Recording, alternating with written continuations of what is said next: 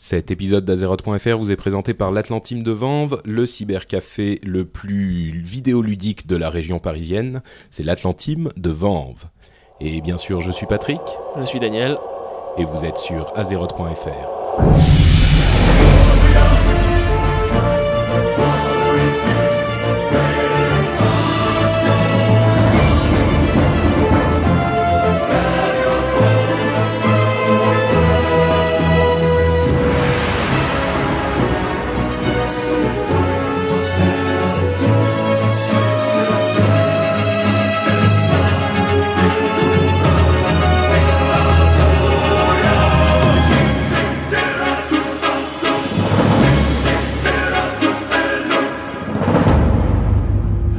I'm Mike Morheim, and you're listening to Azeroth.fr.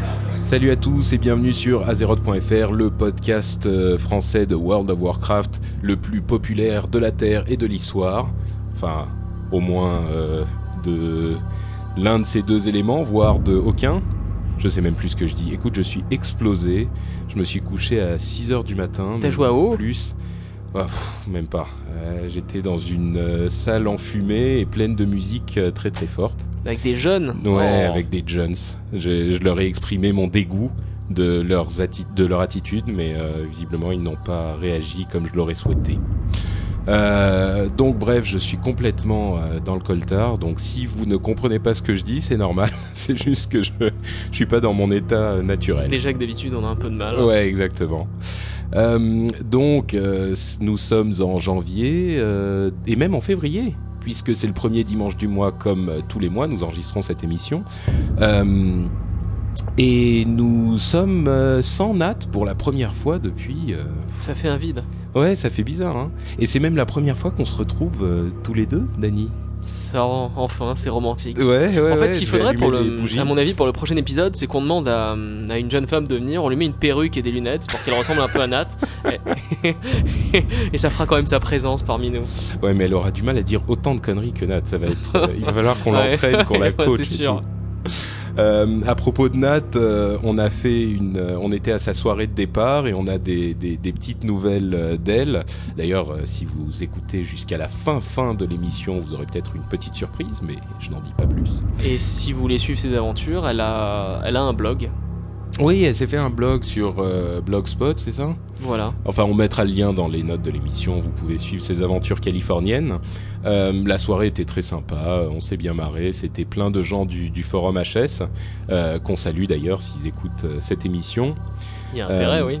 Et, et- et voilà. Et t'as des choses incroyables à raconter à part ça? Euh, non, pas vraiment. Euh, j'attends, euh, j'attends le 20 février avec impatience, et voilà quoi, à part ça. Le 20 février. Ah, Qu'est-ce qui se Patrick, passe tu le me 20 déçois. février Le 20 février, c'est la sortie Street Fighter 4. Ah oui, c'est vrai, c'est Ça vrai. fait 15 ans qu'on s'était pas tapé dessus. C'est vrai, bah écoute, on se fera une soirée spéciale le, le 20.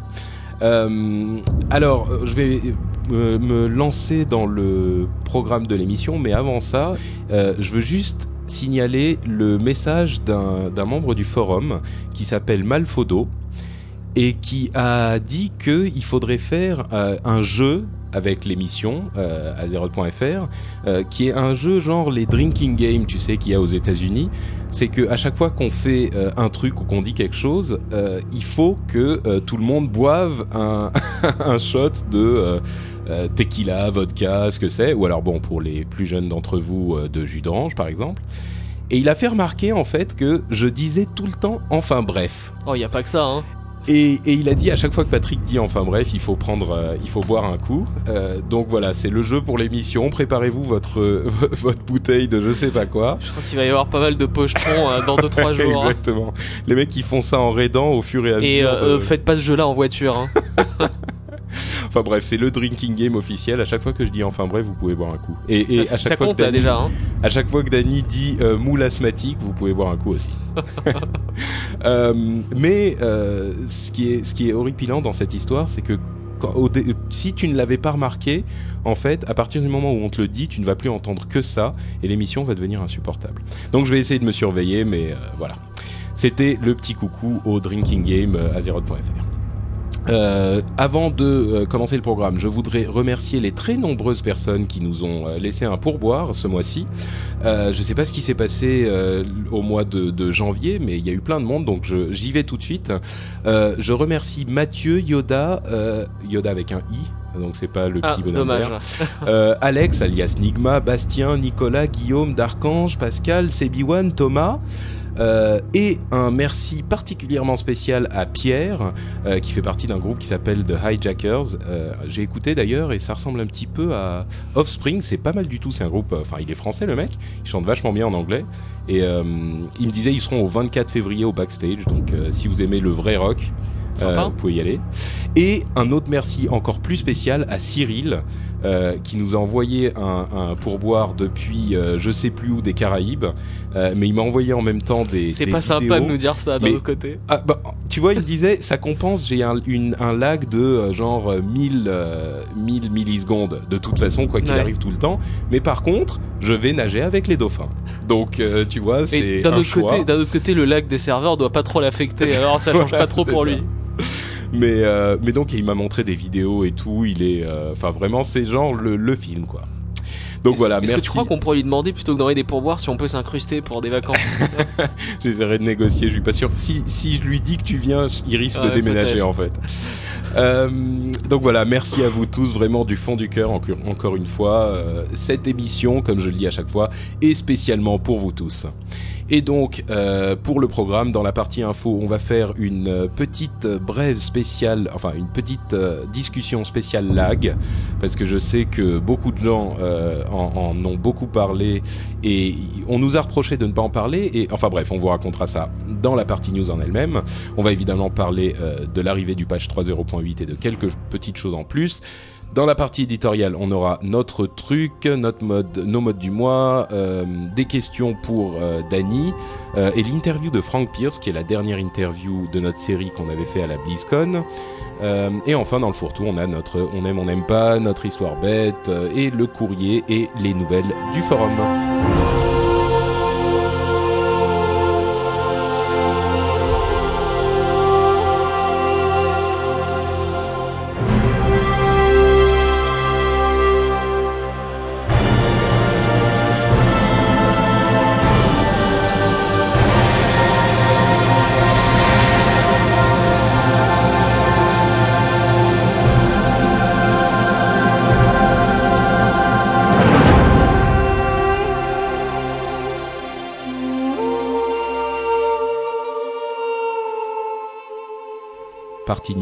Le lag. Alors, le lag des serveurs qui, euh, en- qui a envahi en fait les serveurs euh, depuis quoi Bien deux mois, deux mois et demi. Euh, J'ai fait un article sur le blog qui disait en gros les gens se plaignent du lag et je n'aime pas les gens qui se plaignent tout le temps. C'était la base de l'article avec le, le- le- la théorie qui était regardez tout ce qu'a fait Blizzard depuis deux ans, deux ans et demi, mais enfin qu'est-ce que je raconte? Depuis quatre ans que le jeu est sorti. À chaque fois, ils mettent très longtemps à corriger un problème, mais une fois que le problème est corrigé, euh, il est corrigé pour de bon. Donc ils font une, une étude en, en fond, de fond en comble du problème et ils essayent de vraiment le résoudre plutôt que de mettre un sparadrap. Ça, c'était la base de l'article et je donnais comme exemple les problèmes des queues sur les serveurs qu'il y avait au tout début au lancement du jeu, euh, les queues sur les champs de bataille où on attendait deux heures pour rentrer dans un Arati. euh, Pour en faire un, il fallait encore attendre deux heures. Bon, ils ont trouvé des solutions qui étaient plutôt efficaces. Euh, à partir de là, le- la- l'article et enfin les discussions sont parties euh, sur je sais plus il y a eu quoi euh, 60 80 Oh, commentaires Pas mal, ouais, il y en a une grande quantité. et, euh, et beaucoup de gens étaient vraiment, vraiment euh, mécontents du lag. Euh, ce que je peux comprendre, et j'aimerais donc faire une petite mise au point avant de me lancer dans la discussion avec Dany. Euh, D'abord, je raid. Donc, il y a plein de gens qui ont dit oui, Patrick, si tu ne, ne, ne comprends pas le lag, c'est que tu ne raides pas. Bah, détrompez-vous, je raid et j'ai fait, c'est pas tous les soirs, mais j'ai dû faire, euh, je sais pas, 20, 30 raids, euh, 10 ou 25. Euh, et le soir, ça m'est arrivé à 8h ou 9h. Donc, je raid, détrompez-vous si je suis pas forcément 20, 30, d'accord c'est-à-dire que tu raides vous. trois fois par semaine Ah ouais, ça m'arrive, ouais, ouais, régulièrement. ouais. Mais euh, parce que j'ai parlé à Euh, deux de nos amis communs qui sont sur le même serveur dans la même guilde que toi et euh, Mhm. la semaine dernière ils disaient que par exemple les raids avaient été annulés parce que c'était carrément injouable et monstrueux. Bah, c'est peut-être arrivé, je dis pas que ça n'arrive pas. Et ça m'amène à mon autre précision que je veux faire. Je suis pas en train de dire que le lag c'est pas grave. Et ça c'est un point je crois qui s'est perdu dans toutes les discussions. Je suis pas en train de dire que le lag c'est pas grave ou qu'il n'existe pas. Ce que je suis en train de euh, enfin je, suis tout à fait d'accord que le, est- lag est, très grave pour certains euh, et qu'il faudrait qu'il soit corrigé. Je, je, je suis pas en train de trouver des excuses à Blizzard en disant euh, oui mais c'est pas grave, euh, ils sont, euh, ils le corrigent pas mais on les aime quand même, tu vois. Je suis en train de dire c'est effectivement un gros problème, mais il y a d'autres facteurs à prendre en compte. Euh, et l'autre chose que j'aimerais dire, c'est que là où je pense qu'on est tous tombés d'accord euh, dans toutes ces discussions, même s'il y avait des gens qui étaient qui étaient euh, pas d'accord avec certains points, c'est que il y a un manque de communication sur ce problème qui est énorme et, béant. C'est-à-dire que Blizzard ne dit presque rien sur ces problèmes de lag et ça multiplie par Dieu sait combien la frustration des joueurs qui, qui en sont victimes. Et il suffirait qu'ils mettent une lettre officielle, tu vois, sur la première page, ou disant voilà, on est désolé, on sait qu'il y a ces problèmes, on y travaille, ça nous emmerde aussi. euh, vraiment, on s'excuse, euh, on essaye de. Ça corrigerait pas le problème, mais je pense que ça aiderait à, à, à, à patienter, à accepter, à comprendre en tout cas. Le manque de communication, on le sait quand on est euh, dans un train qui s'arrête et on sait pas pourquoi et qu'on est coincé au milieu de la route. Euh, le manque de, communication n'aide vraiment pas et ça augmente la frustration plus qu'autre chose. Donc à ce niveau-là, c'est une très grosse faute de communication Blizzard à mon sens.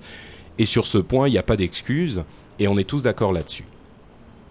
Ensuite, euh, pour en venir au, cœur du problème, euh, certaines personnes disaient que Warcraft est devenu très compliqué et une personne dans les discussions qui s'appelle Acpician, ah, ah, pardon, Acpiriance, je sais pas si c'est comme se lit, il disait WoW est devenu trop compliqué, euh, même trop compliqué pour les développeurs de Blizzard. C'est une façon marrante de dire qu'effectivement il y a énormément de facteurs qui rentrent en compte et certains disaient il suffit de rajouter de la bande passante. Euh, il est évident que c'est pas euh, pas ça le problème. Enfin, c'est pas que ça le problème. Il y a trop de facteurs qui rentrent en compte, à mon sens, pour que ça soit corrigé en, en trois semaines. Et s'il pouvait, il l'aurait fait. Euh, et je termine mon long monologue en disant que euh, Tenbatsu euh, a dit un bon hurlement ça défoule. Moi par exemple j'ai gueulé sur les forums comme un comme un porc et là je suis paré pour deux mois. Et effectivement ça, illustre peut-être le fait qu'il y a beaucoup de gens qui, qui gueulent et qui sont vraiment mécontents mais qui au final elles aiment quand même le jeu et c'est plus un moyen de se de se de de- d'exprimer leur frustration et ils vont pas forcément tout de suite quitter le jeu comme je le suggère. Je dis si jamais vous vous n'aimez pas, vous êtes à ce point mécontent, le moyen euh, de- d'exprimer votre mécontentement à Blizzard, c'est d'arrêter de leur donner de l'argent. Et ça, je suis tout à fait sérieux quand je dis ça.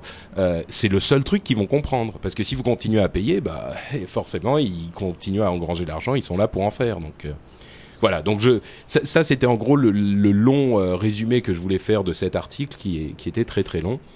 Euh, Dany, est-ce que tu peux nous dire un petit peu ce que tu penses de ce, ce problème euh, et prendre le contre, mon contre-pied Voilà, ton contre-pied. Alors déjà, il y a plusieurs, euh, plusieurs arguments. Euh, le premier, c'était, regardez, Blizzard, des fois, ils ont pris du temps, mais ils ont corrigé euh, toujours leurs problèmes de manière définitive. C'est vrai, mais c'est aussi la première fois que c'est un problème qui t'empêche d'utiliser le jeu, purement et simplement. Quand t'as des lags de, euh, je sais pas combien de secondes, mais où tu peux vraiment rien faire, c'est plus embêtant que des queues pour te connecter, ou alors des queues sur les BG. Bah, dis- disons que les queues sur les BG empêchaient, les, empêchaient complètement de Mais se tu peux faire autre chose à côté. Disons quand t'as du lag, vraiment là c'est partout, c'est monstrueux. la, la question que j'aurais par rapport à ça, c'est que, euh, comme tu le disais, mes amis qui sont sur le même serveur que moi ont peut-être annulé un ou deux raids, euh, pr- principalement ces dernières semaines, mais dans l'ensemble, on réussit quand même à raider sans, sans énorme problème, sincèrement.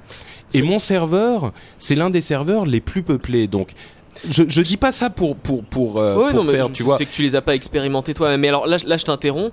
Euh, Moi-même, en gros, les, les, les lags euh, terribles sont Ils sont arrivés début janvier, quelque chose comme ça. Donc c'est relativement récent. Au début, euh, je comprenais pas vraiment, à part quand en fin de joug, Mm. euh, je comprenais pas vraiment pourquoi les gens sur les autres serveurs disaient oh quelle horreur, c'est injouable, on peut pas. Ouais. Et euh, je trouvais ça un peu exagéré. Effectivement, il y avait une demi-heure, bon, peut-être pas une demi-heure, mais 10 minutes à la fin du joug où là euh, tout le serveur était euh, était euh, paralysé euh, Ouais, terriblement, mais très bien, oui. le reste fonctionnait. Et en fait, ce qui s'est passé depuis trois semaines, euh, c'est que nous-mêmes sur Sholag, on a expérimenté ce genre de Mm. euh, de problème. Et en gros, c'est euh, bah, dès le soir. euh, alors déjà, souvent les instances sont pleines. Ça, c'est très ennuyeux euh, quand, quand tu réunis un groupe et que tu attends à la porte de ton instance qu'il y en a une qui se libère. Et la deuxième chose, c'est euh, c'est surtout que bah, quand tu es dans ton instance, c'est un peu la loterie. hein. Ouais. Euh, alors il y a, il y a des rumeurs comme quoi, par exemple en raid, ce serait le numéro d'idée qui ferait que tu serais dans une instance qui lag ou pas. Je trouve ça un peu euh, un peu optimiste, mais mais voilà. Et il y avait eu une, une légère amélioration avant le patch 3.08 et depuis c'est redevenu comme en 40 euh, atroce avec Même tout le monde cette qui se semaine. sur le euh, Ouh là là, le début là, on on a fait qu'un raid 25 cette semaine, jeudi. mm. Euh, les radis, je les compte pas, euh, c'est pas, c'est pas super important. Et disons que c'est moins gênant de réunir euh, 10 personnes que 25 et euh, c'est moins contraignant. Mais euh, il y avait plein plein de gens qui se plaignaient sur le CC général en disant que voilà, on peut rien faire. D'accord. Alors, Et Toi, quel est- oh, pardon? Ça s'est calmé euh, vers 23h, 23h30. D'accord. Alors, je pense qu'on est là aussi tous d'accord pour dire que c'est c'est une situation qui est euh, qui est intenable pour les gens qui raident et qui sont sur ces serveurs qui lag parce qu'encore une fois moi je suis pas convaincu que ça soit tous les serveurs qui Alors là aussi. on entend beaucoup parler de Chogal et d'Archimonde principalement Oh, moi, euh, Kael'thas, je sais par exemple que c'est un serveur qui rame beaucoup, beaucoup, plus que le nôtre, oui j'ai l'impression. ce que je veux dire c'est que c'est les mêmes noms qui reviennent tu vois il y a 30 serveurs il n'y a pas les personnes enfin peut-être que je me trompe hein, j'ai pas Bah, fait disons que peut-être sur les serveurs moins peuplés comme euh. Temple Noir ou je sais pas, excusez-moi hein, si si c'est pas vrai, mais euh, il y a peut-être moins de monde et donc euh, il y a peut-être moins de voix aussi qui s'élèvent parce que euh, les serveurs sont possible peuplés. ouais, c'est possible Mais euh, c'est pas uniquement en fait les serveurs, quoi, les, les instances RAID hein, qui lag. Par exemple, il y a, c'est un exemple que j'avais donné sur ton blog. euh, c'était un soir où on devait faire, euh, c'était Gundrak en héroïque hein, pour Mhm. les hauts faits, et on arrive sur le premier boss, là, le, la sorte de serpent qui invoque plein de petits serpents en héroïque. On, même quand on était euh, full bleu et vert au niveau 80, on n'avait jamais wipé dessus. Hein. Ouais. Là, on arrive, ça lag à mort. Wipe D'accord. Bon, je crois qu'on est on est d'accord que quand ça lag, c'est pas une bonne chose. et moi, ce que je généralisé. moi, moi, ce, ce contre quoi je, je m'inscris en faux, c'est que il y a beaucoup de gens qui disent oui, voilà, Blizzard a le monopole et donc ils font ce qu'ils veulent et ils euh, ils euh, ils nous emmerdent avec le lag. Et on a presque l'impression que les gens disent c'est volontaire, tu vois. Euh, ils se disent bah on s'en fout, on va pas le corriger. ils nous donnent leur argent de toute façon et voilà. si ça prend six mois à se corriger, on va mettre aussi peu d'argent que possible dans cette réparation. Euh, et euh, de toute façon, les gens vont payer parce qu'on a le monopole et il y a, y a- rien d'autre à jouer. D'une part, je dirais, euh, s'ils ont le monopole, c'est parce que le jeu est bon. Il y a beaucoup de gens qui disent oui, ils ont le monopole, donc ils font ce qu'ils veulent, ils font de la merde. Je veux dire, s'ils feraient la merde, ils, avaient pas, le- monopole à la base. Et ensuite, l'idée qu'ils le font volontairement, en traînant les pieds, ça me paraît euh, quand même euh, un petit peu trop euh, théorie du complot, tu vois. Bah, Pour moi, en fait, si j'étais à la, à la place de Blizzard, l'idée ce serait d'un côté, en fait, t'imagines une balance avec deux plateaux en équilibre. D'un côté, je verrais bien donc la satisfaction de la clientèle, des joueurs, et mine de rien leur fidélisation, ce qui permet de rapporter beaucoup beaucoup de dollars. Et de l'autre côté, le coût ou la difficulté de la mise en place Mhm. euh, de des améliorations qui pourraient faire que.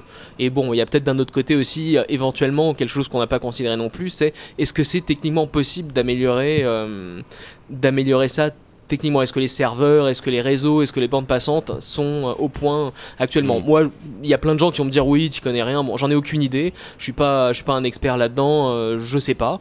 Peut-être. C'est peut-être une possibilité, mais Mm. disons qu'il y a deux. euh, Pour moi, c'est vraiment une balance avec un équilibre à trouver entre les dollars qu'ils vont générer pour leur maison Mm. mère et et, euh, et la, Je la suis- satisfaction client. Je suis sûr qu'il y a cet équilibre à trouver, c'est évident, parce que de toute façon, Blizzard, imaginons que demain, ils puissent, euh, en, en dépensant euh, euh, 14 millions de dollars, tout réparer tout de suite.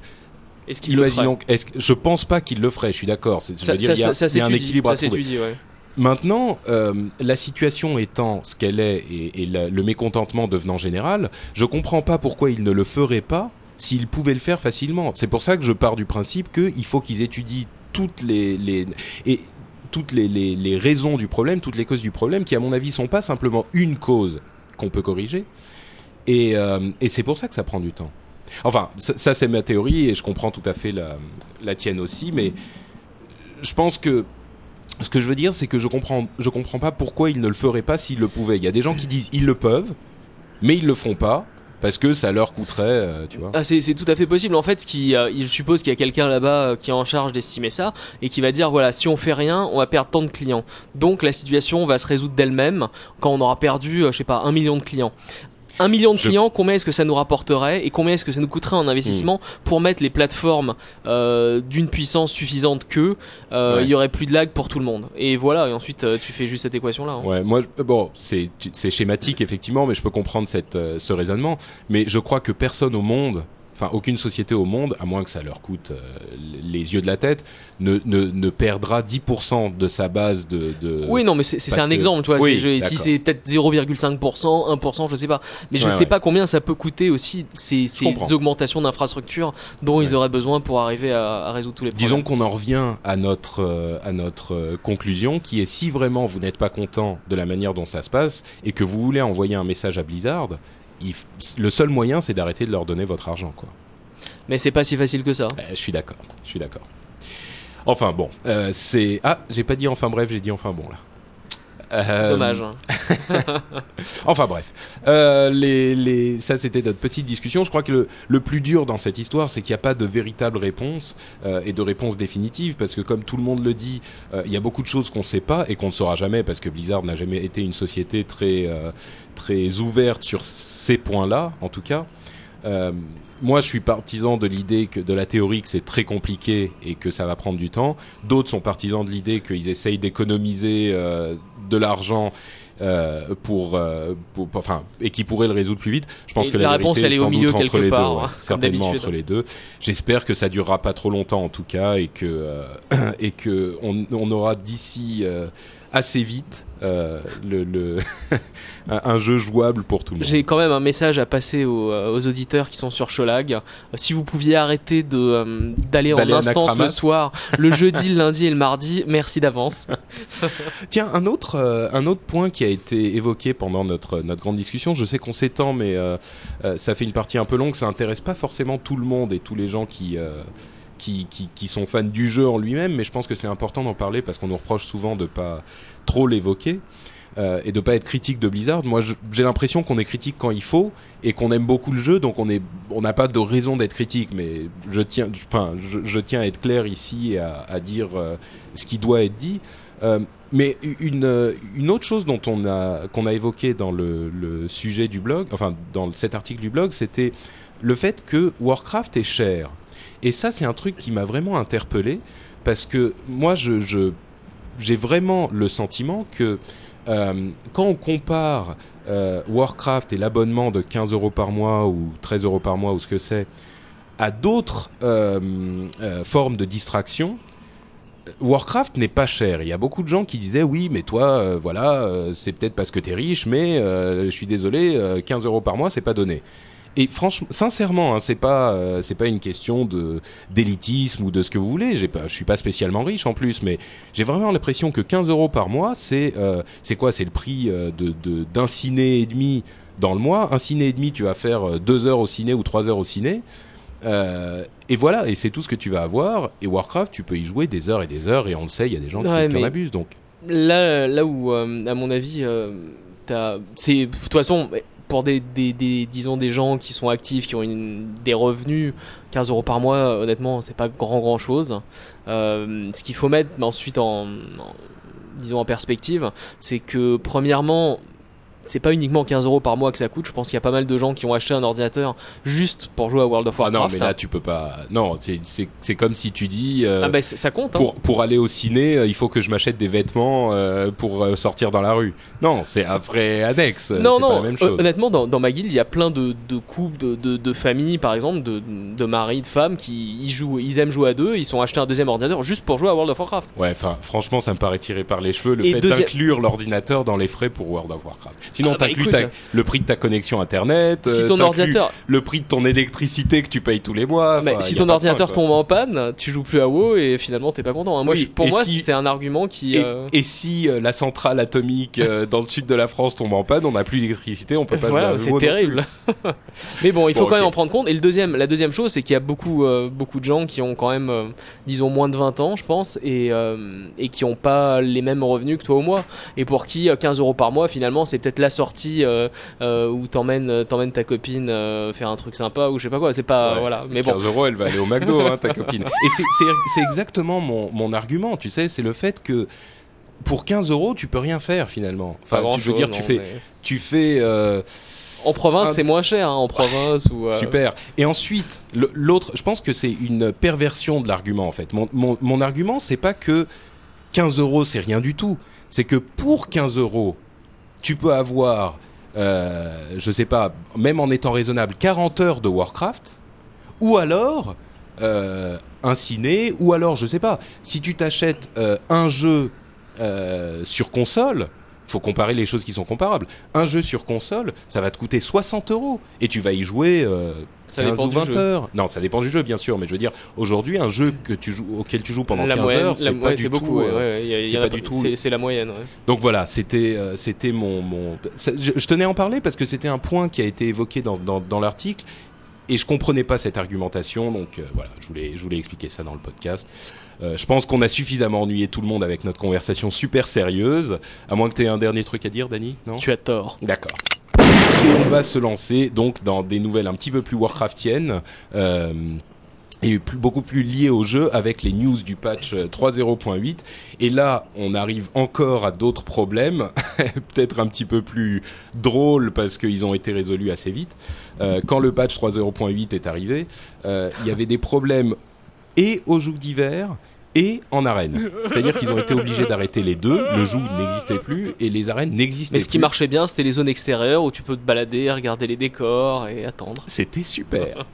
Euh, mais tu sais, c'est marrant parce qu'on en revient à cette histoire de Warcraft est beaucoup plus compliqué qu'on ne le pense. Parce que ce qui se passait avec le joug, pour les gens qui sont pas au courant, c'est qu'à chaque fois que le joug changeait de, de, de faction. camp, changeait de faction, euh, pour les tout petits niveaux, c'est cette zone euh, PVP euh, de PVP euh, mondiale euh, où tout le serveur se retrouve et euh, on fait une bataille et elle change de- de- d'appartenance, elle passe de la Horde à l'Alliance, etc. À chaque fois que ça changeait, que la bataille se terminait, eh ben tout le continent de Norfandre crachait. Euh, Tout le pas crachait, euh, crachait, hein. mais euh, s'arrêtait et le, le t'étais déconnecté, il devait redémarrer. Et là, la question qui te vient tout de suite, c'est mais comment est-ce que sur les royaumes de test, ils n'ont pas testé ça? C'est pas possible. Et pour moi, la réponse, c'est évidemment que c'est pas possible. Ils ont dû le tester, tu vois. Ils ont fait le, le, le, le joug d'hiver a changé de camp euh, quelques fois sur le, le, le royaume de test, mais il devait y avoir un autre truc. Euh, qui euh, a fait que par un bug euh, que forcément c'est la nature du bug c'est qu'on le trouve pas et ben euh, ça fonctionnait pas il y a eu un problème Pour avoir bossé par le passé chez Nintendo dans l'équipe de traduction et de bêta test, pour un, à titre d'exemple, on avait deux types de testeurs. C'était d'un côté les super pros, les gamers de folie qui retournaient le jeu en, en 20 minutes et euh, qui trouvaient euh, plein de bugs et qui terminaient le jeu dans tous les sens. Et d'un autre côté, on prenait aussi des, nouveaux qui connaissaient pas les jeux vidéo ou qui aimaient pas trop ça, euh, tout simplement parce que ils faisaient des choses auxquelles les, les super pros ne pensaient pas forcément. Et en général, les gens qui vont sur les royaumes de bêta test, c'est qui? Bah, c'est les hardcore, les fous furieux. même moi, j'y vais pas, c'est pour dire. et, et, et donc voilà. Et donc, je pense qu'effectivement, c'est quelque chose qui peut pas facilement se bêta tester non plus euh, avant d'être lancé. Donc bon, et ça a été résolu très très vite. D'un autre côté, c'était pas Ouais. non plus l'apocalypse. euh, Donc là, c'était effectivement, c'est ce que je disais, on peut en rire maintenant parce que bon, ça, ça, a duré deux jours. et, et ça, c'est le genre de bug qui bon, arrive de on peut toute pas, façon, voilà, on peut pas les prévoir ni les prévenir. Mais bon, ça a été bien géré, je pense. Euh, Il y a d'autres personnes, on le signale quand même aussi, qui disent qu'entre Diablo 3 et StarCraft 2 et tout ça, et la crise, euh, Blizzard et Activision sont en train de tirer sur les ressources. Ils Et sont touchés par la crise, euh, Blizzard. Bah écoute, euh, tu sais, même les gens qui sont pas touchés par la crise essayent de limiter leurs ouais. dépenses Ouais, ouais. et d'être prudents. Donc peut-être qu'ils auraient besoin de plus de gens pour développer Diablo, Starcraft et Warcraft en même temps, et qu'ils se disent bon bah on va pas engager de monde, donc ils tirent, tu vois, sur la corde. Et bon, Ça c'est possible, oui. c'est possible. Moi j'ai l'impression que des bugs comme ça, il y en a tout. Tu te souviens du bug de Zul'Gurub euh, oui, oui, il le était monde bien était celui-là. Le poison, euh, là, c'était la. le poison la qui peste, infectait le monde entier, c'était Mais fantastique. c'est- ça c'était sympa. Ouais, c'était marrant. Mais tu vois, ce genre de choses, pareil, tu te dis, mais euh, pourquoi est-ce qu'ils y ont pas pensé avant? Et euh, Et il y en aura ça, forcément un autre dans 6 mois, Voilà, an. ça. euh. Donc moi, je pense que cela, c'était plus le cycle normal des bugs, mais bon, cette théorie de- du tirage sur les ressources existe et peut-être. Hein, je pense que là, là non plus, euh, enfin là aussi, ça, on mettra du temps avant de le savoir. Euh, le reste des infos du patch 3.08, on va passer rapidement dessus parce qu'il n'y a rien de, de vital, pas, je ouais, il crois. était pas super palpitant comme patch. Euh, bah disons que les trucs palpitants, on en avait déjà parlé dans les épisodes Ouais. précédents. Euh, le minage, on a besoin de, de ne de ne miner qu'une seule fois au lieu de Et trois on ou peut plus faire ninja miner une mine, ça c'est Voilà. pas mal. Euh, donc euh, en une fois, on récupère tout le, minerai que- qu'on devait récupérer. Les transmutes, euh, certaines transmutations et certaines opérations de, craft, de, de métier ont eu des temps de recharge réduits. Donc la transmutation de titanium, on n'a plus besoin que de 8 euh, s- barres de saronite et le temps de recharge a été réduit à 20 heures.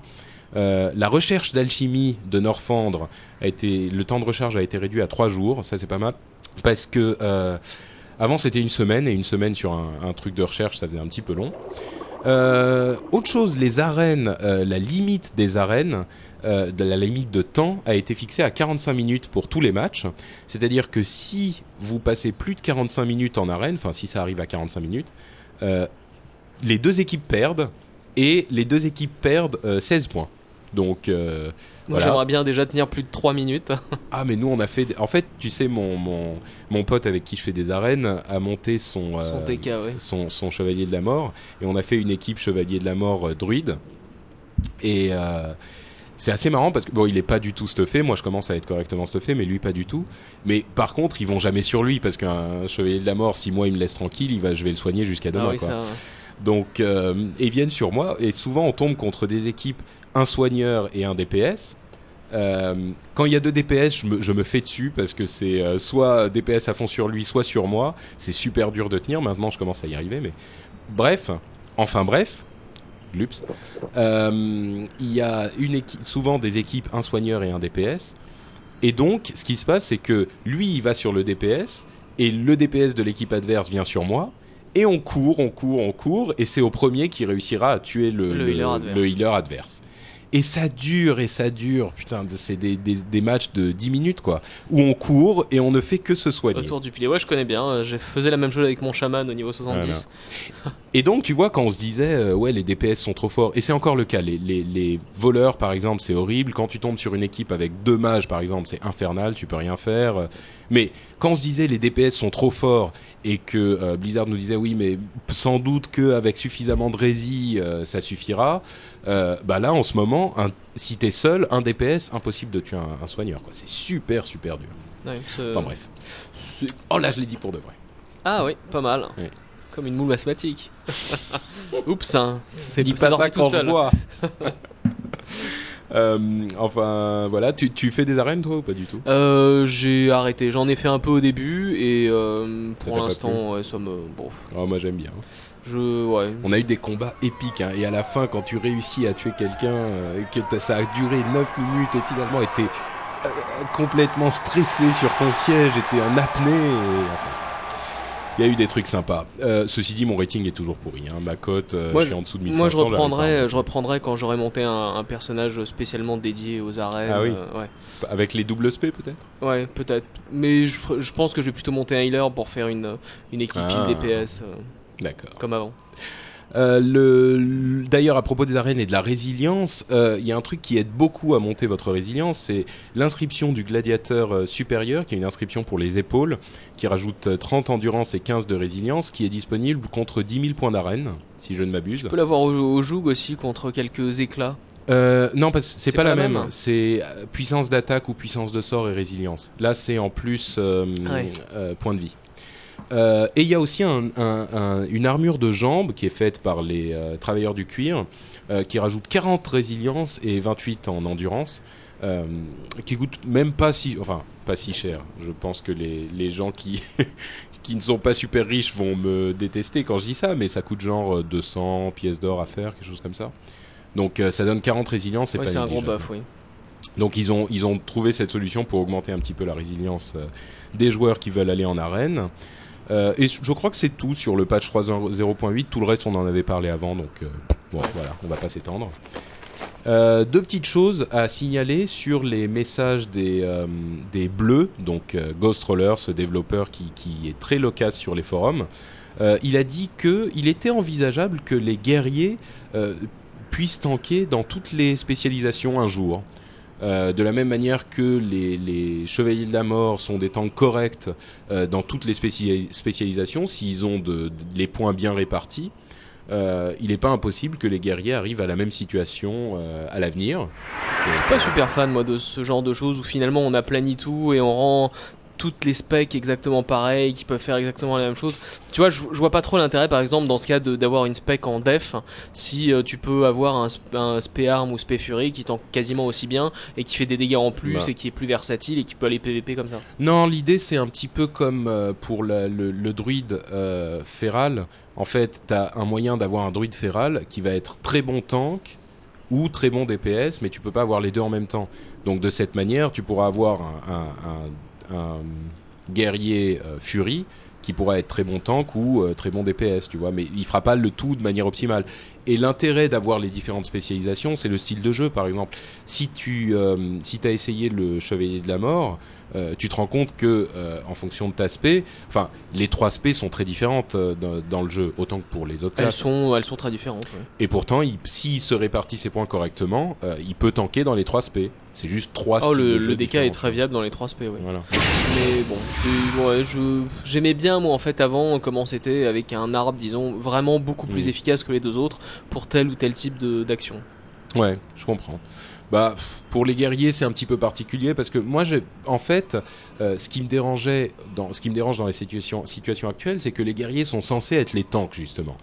Et il y a d'autres classes qui sont hybrides. Tous les pala- tous Mais, les paladins, les druides et les euh, Mais et voilà, les en fait, ce qu'il y a, c'est que, ce qu'il y a, c'est que, euh, je suis pas contre le fait d'avoir des classes hybrides qui peuvent tanker s'ils ont une spé particulière, tu vois.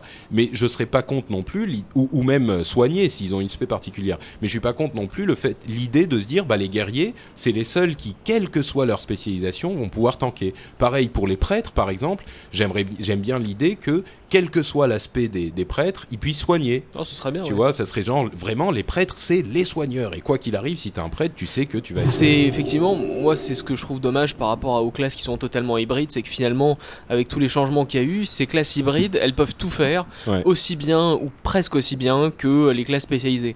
Et quand tu vois que finalement, par exemple, les classes euh, pures DPS comme euh, euh, démo, chasseur ou mage, euh, DPS à peu près autant qu'un un paladin vindicte ou un prêtre spéombre ou un druide en chat ou un druide en Ouais. Umkin, euh, finalement, euh, voilà. c'est ouais. effectivement moi c'est quelque chose que qui me gêne. C'est un peu comme euh, il disait oui finalement euh, il y aura plus besoin euh, d'emmener tel ou tel spec dans, les raids etc. Alors que finalement trois semaines après euh, tu sais très bien ils viennent il y a eu un post bleu qui disait de, de Ghost Roller qui disait oui bah re- replenishment donc euh, Le truc qui rend de la mana. le truc qui rend de la mana, qui est pour les, les paladins vindiques, les prêtres péombres et les chasseurs euh, survie, euh, ils disent que c'est un talent euh, qui est man- mandatory, donc qui est Qui est obligatoire, indispensable, indispensable en raid. Oui, Euh, enfin, il parle des raids 25 et dans les raids 25, je euh, sais, si t'as il, pas a, il a pas mentionné raid Oh, 25 les raids 10, plus 10, hein. t'en as pas besoin. Ah, 10, écoute. pas durs, franchement, euh, ça aide, mais La Non. difficulté, la difficulté vraiment est quasiment équivalente, hein, je trouve, en raid 10 ou en Oh raid non. 25. La différence, c'est qu'en raid Oh non, 25, je suis t'as une batterie de buff qui est nettement plus longue. Donc, euh, ça, moi, je trouve au contraire que les raids 25 sont plus faciles que les raids 10. Ah oui. Parce que t'es Ah, moins lié à la composition vu que t'auras une plus grande variété de classes. Mhm. Et c'est comme par exemple le chaman qui reste quasiment indispensable par son buff héroïsme euh, ou bloodlust, Ouais, il est, c'est, un gros atout, mais c'est pas énorme, indispensable. c'est énorme. Euh, mais donc, euh, est-ce que tu souffres de cette nouvelle organisation, toi? Est-ce que tu te trouves moins indispensable? Euh, Est-ce que les raids sont moins marrants en, dehors du lag? En dehors du lag, de la difficulté, etc. Objectivement, on a, un roster assez réduit, mais Ce qui m'ennuie en fait, c'est que ça enlève, euh, et je l'avais déjà dit hein, plusieurs fois avant, c'est que ça enlève ce. Oui, non, mais ça on sait, mais je veux dire concrètement, ça c'est l'idée que t'en avais avant euh, de d'expérimenter le jeu. Est-ce que ça s'est concrétisé aujourd'hui ou est-ce que les gens Ouais. s'amusent quand même en raid de Bah, la même manière? évidemment qu'ils s'amusent, sinon ils, ils joueraient plus. hein. Mais, euh, mais en contrepartie, la batterie d'action que, euh, que tu fais pendant les combats est beaucoup moins variée qu'avant. Tu trouves? Ouais. Oh, là t'es dur. Moi je trouve qu'au contraire, euh, moi quand j'allais en raid avec mon, mon, mon mage, c'était euh, monotouche et là j'ai plein de trucs à faire. Il y a des procs, il y a des machins qui me disent à tel moment. Bah, avant, tu faisais des moutons, tu faisais des deckers, euh, tu faisais. En raid euh, ouais. Ouais, enfin, ouais. Tu vois, et par, par exemple. Non un- mais un ça prêtre, oui, hein, pour ouais. le crowd control c'est encore une autre affaire, mais on parle plus de la même chose. Mais bon, voilà. D'accord. Bon, c'est pas très clair tout ça. Euh, autre chose que Ghostcrawler a dit, c'était euh, avec la double. spé- Il a spécifié qu'avec la double spé, il deviendrait pas paresseux. Et ce qui veut dire par là, c'est que ils allaient pas se dire bon bah les gens ont la double spé maintenant, donc euh, bah on va pouvoir dire que l'aspect glace c'est une spé PVP et on se fout de ce qu'ils font en PVE. Il a dit non non, on va quand même essayer de garder toutes les spé viables dans toutes les Dommage. toutes les toutes les tous les rôles. C'est important à savoir parce que pourquoi dommage, Dany? Bah, comme, euh, comme je l'ai dit avant, hein, moi j'aimais bien l'idée que les, les arbres étaient vraiment très spécialisés dans Ouais. un, un type de, un type de, D'accord. de combat. Bon bah voilà pour les, les news et avant de passer à la partie rédactionnelle, je vais vous dire deux mots sur euh, notre sponsor préféré, euh, l'Atlantime de Vanves, que vous connaissez bien désormais, qui est euh, le cybercafé euh, de la région parisienne, qui est situé à côté de la porte de Vanves évidemment, euh, et dans la ville de Vanves, dans la ville de Vanves elle-même. Euh, et le, le, la spécificité de ce cybercafé, parce qu'il y a des cybercafés un petit peu partout dans Paris et certainement même à côté de chez vous, mais la spécificité de celui-là, c'est qu'il est spécialisé dans les jeux. Et donc, vous pouvez y aller et essayer tous les jeux euh, du moment euh, et même des anciens MMO euh, pour une somme ridicule, puisque vous allez payer quelques euros pour vous connecter pendant quelques heures et c'est tout. Vous n'aurez pas à payer ni abonnement, ni boîte de jeu, ni quoi que ce soit dans ce goût-là. Et en plus, vous aurez le plaisir euh, de rencontrer Srejko, qui est euh, le gérant de ce, cybercafé et qui est un mec super sympa que je vais voir régulièrement et qui est adorable. Et si vous allez les voir euh, de notre part, je suis sûr qu'il vous fera un petit cadeau d'une heure de, de, jeu. D'ailleurs, si j'en suis sûr, c'est parce qu'il me l'a dit. Donc, vous pouvez les voir de la part d'Azeroth.fr et puis il vous offrira un petit peu de temps de jeu. Euh, Dany, est-ce qu'il y a un jeu qui t'a, qui te, que tu attends en ce moment à part euh, bon Street Fighter, on sait, hein, Et mais Resident Evil 5. ça, c'est pas un Non, à part ça. euh, Ah si, Fear 2, qui va sortir Ah, bientôt. ouais. J'avais beaucoup aimé le premier, euh, qui est un des rares jeux à m'avoir fait flipper. Et euh, donc j'aimerais bien, j'aimerais bien voir celui-là. Bah Fear 2, ouais, je sais pas quand il sort, mais c'est vrai qu'il devrait pas tarder. Peut-être qu'il y sera aussi. Bah, on en reparlera euh, à ce moment-là. Mais en tout cas, c'est vrai que euh, l'in- l'intérêt du truc, c'est que vous pouvez y aller, vous vous posez, et même si vous ne savez pas exactement quel jeu vous voulez essayer, et ben ça vous fait une, une librairie, un éventail de jeux à tester. Vous double-cliquez dessus et paf, ça y est, vous êtes en jeu. Vous pouvez essayer pendant 10 minutes ou 2 heures ou 3 heures, c'est comme vous voulez. Vous pouvez en essayer un ou en essayer euh, 15, euh, ça sera exactement la même chose, aussi facile et aussi simple à utiliser. Et voilà, vous pourrez vous tenir au courant pour les gens qui ont des problèmes de budget, comme on en parlait tout à l'heure. Et surtout pas besoin d'avoir une, euh, voilà, pas besoin d'avoir un super PC à la maison euh, juste pour essayer un jeu au cas où. Là, vous, vous pourrez euh, voir et savoir à quoi vous en tenir sur ce merveilleux jeu dont tout le monde parle euh, très facilement et très simplement. Donc, on remercie encore une fois l'Atlantime de Vanves euh, et on, on- on leur souhaite euh, tout le succès qu'ils méritent, comme toujours. Et on va se lancer dans la partie rédactionnelle immédiatement.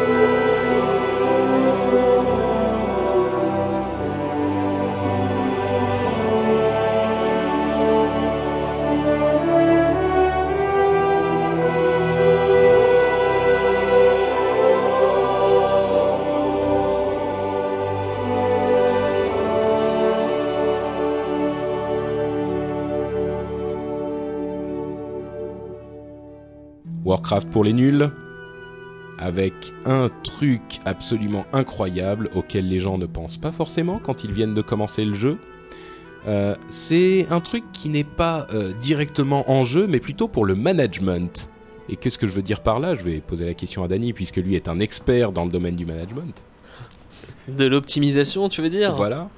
Eh ben, ce que tu veux dire par là, en fait, c'est tout simplement que pour éviter de faire des allers-retours inutiles et pourtant euh, quasi obligatoire quand on a qu'un seul personnage, euh, avoir un comment on dit comment on dit un alt, un reroll spé-bank euh, devant la hache, entre la hache Devant et la boîte aux l'hôtel des lettres, ventes, devant parce que l'hôtel n'oublie des pas ventes, qu'on parle c'est vrai. Entre l'hôtel des ventes et la boîte aux lettres, permet de vous faire gagner un temps précieux pour acheter les objets dont vous avez besoin pour quêter avec votre personnage principal ou pour revendre les objets qui trouvent à l'appel quand ces sacs sont pleins pour ne rien laisser passer. Et mine de rien, ça permet d'avoir un, a- un- un afflux régulier d'argent. Tu veux dire que si je mets un de mes rerolls euh, à Niveau côté 1. de la banque, niveau 1, euh, je peux lui envoyer tous les objets verts que Instantanément. que j'ai lootés en quêtant, euh, que j'ai récupérés pendant que je faisais mes quêtes, et je n'ai pas besoin de retourner à ma capitale pour les vendre. C'est quand même pratique. Donc évitez de les vendre aux marchands parce que vos sacs sont pleins. Envoyez-les à votre euh, reroll spé bank. Et, euh, et lui se charge de mettre tout ça en vente euh, à l'hôtel des ventes. Écoute, euh, je suis heureux que tu m'aies donné ce petit truc parce que je n'y avais jamais pensé, et maintenant ma vie elle va être tellement plus facile. Et bon, Merci, si vous avez plein de personnages, n'hésitez pas de toute façon à toujours laisser un de ceux que vous jouez le moins. Euh, moi, en fait, j'en ai même deux en fait. Un, un qui sera donc dans la dans la banque de ma de, de ma capitale. Mhm. Euh, bon, côté Alliance, Ironforge ou Forge de Fer ou euh, côté Horde à Orgrimmar. Et toujours très utile un reroll sur les banques neutres. Pardon, sur les, les hôtels de vente neutres. Donc euh, j'ai euh, Ah. un personnage à Tanaris souvent. D'accord. Ouais, mais tu es un fou de l'optimisation, toi, effectivement. Bah ça permet ça permet en ce moment surtout où tout le monde est axé sur les hauts faits etc ça permet d'acheter les recettes euh, soit côté alliance soit côté horde pour ensuite les revendre euh, par le biais de cette euh, cette euh, hôtel des ventes neutre et pour euh, faire des gros gains d'argent parce qu'une recette qui va coûter euh, 80 PA tu peux la revendre 50 pièces d'or sans problème Et c'est la même chose pour les, pour les compagnons, j'imagine. Je sais qu'il y a des compagnons. Ouh là c'est alors Ça un- part un- très cher. un bon euh, un bon indice ou un bon tips hein, pour nos euh, nos amis de la horde enfin nos terribles ennemis de la horde mais qu'on aime bien quand même Euh, le dans la forêt des pins argentés, euh, tu vois la, la muraille en fait qui relie euh, qui relie la forêt des pins argentés à la zone de South Shore qui s'appelle en français C'est les palins, non? Non Euh, c'est là où t'as le moulin de Tarenne.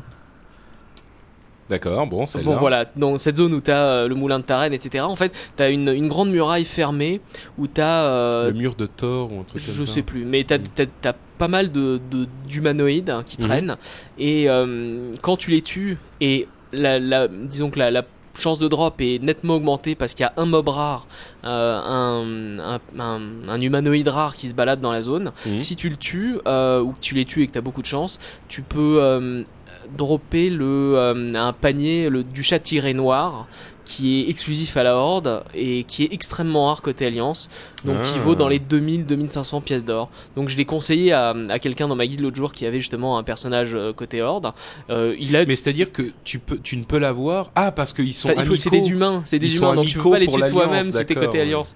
Et donc je lui ai dit, bah écoute, va voir côté Horde. Il a vu le, le truc, il a droppé le, euh, le panier à chat noir et il a, il a, il s'est fait, il l'a vendu en 2000 pièces d'or. Il s'est parti en une demi-heure. D'accord. Bon à savoir, effectivement. 2000 Merci, pièces d'or, ça devient conséquent là. C'est vrai, c'est vrai.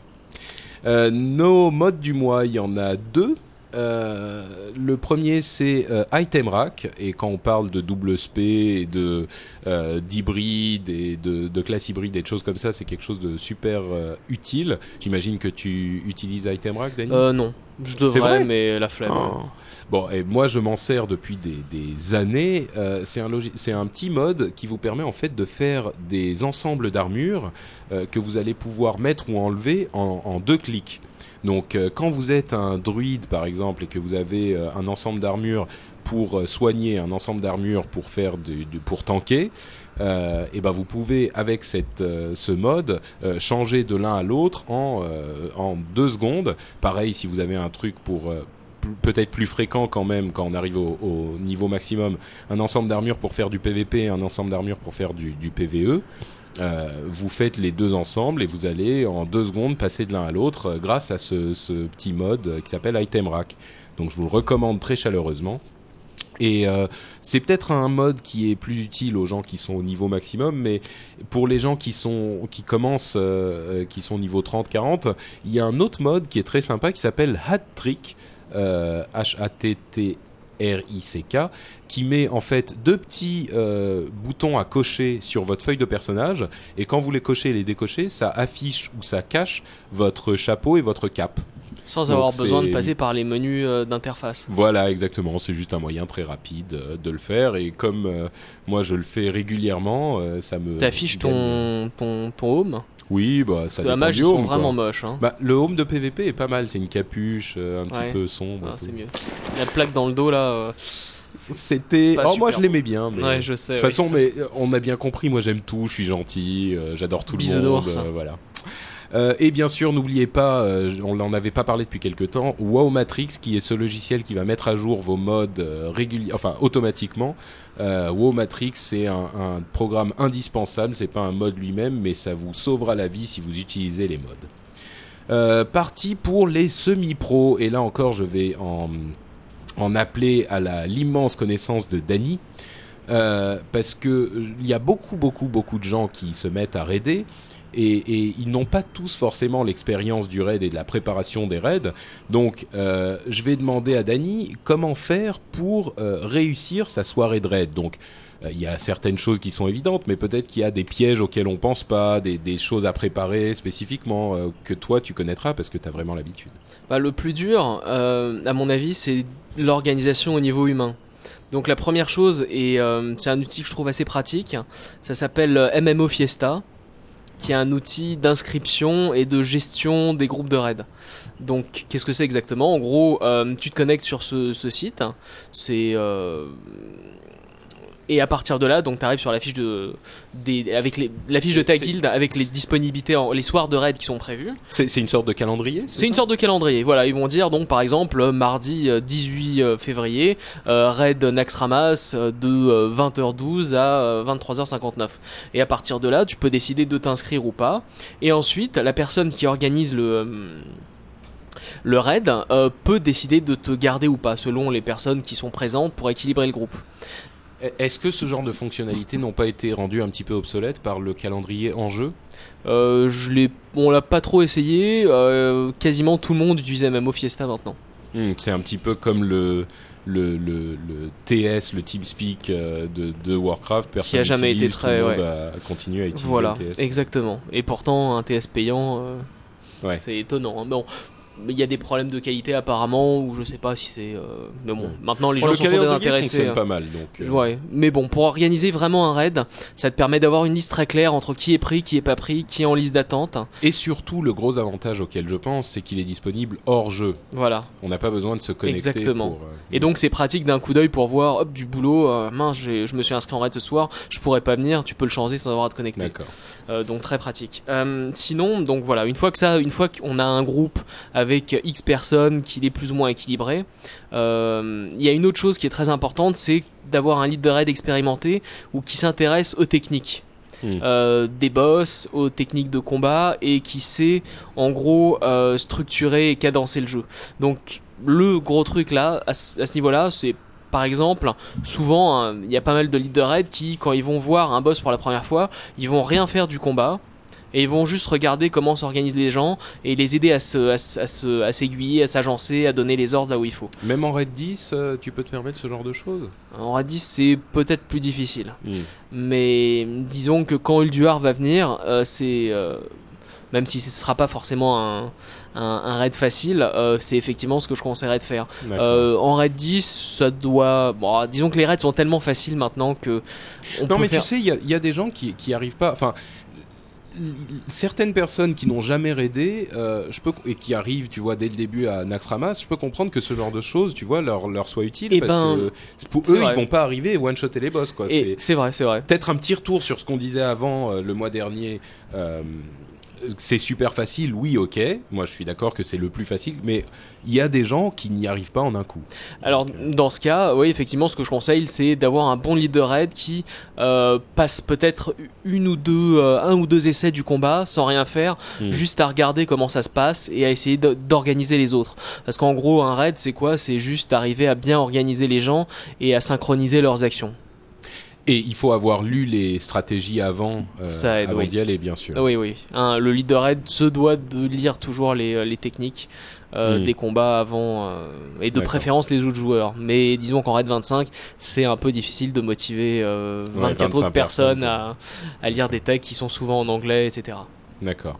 Donc tu veux dire le, le rôle du lead de raid, c'est pas juste l'organisation, ou, ou alors est-ce qu'il peut assigner par exemple une autre personne? Est-ce que le lead peut dire bah toi tu vas être responsable stratégie euh, C'est possible, c'est euh? possible, oui, ça fonctionne. Nous, par exemple, des fois, on se, on se répartit les tâches entre officiers ou leader raid en disant voilà, euh, moi, j'ai pas une super visibilité sur euh, les vagues qui pop sur Sartarion, donc toi, Mm. euh, comme t'es un peu plus en recul, euh, ça, tu, tu peux les annoncer. Euh, par exemple, tu vois, le, en général, les leads les plus efficaces, c'est ceux qui sont plutôt DPS à distance, Ouais. parce que euh, les CAC, ils vont avoir le nez euh, dans sur le, boss. monstre et ouais.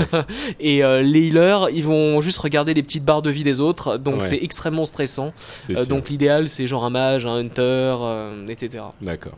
Et les pièges à éviter, le genre de truc où on se dit ouais je vais faire ça, ça va être génial et finalement c'est une catastrophe ou enfin est-ce qu'il y a des, des trucs qu'il faut savoir Il y a et ne deux choses, il y a deux choses qui sont qui créent, je pense, pas mal de, de mécontentement en raid en général. C'est d'avoir un lead un peu trop mou ou qui laisse parler tout le monde.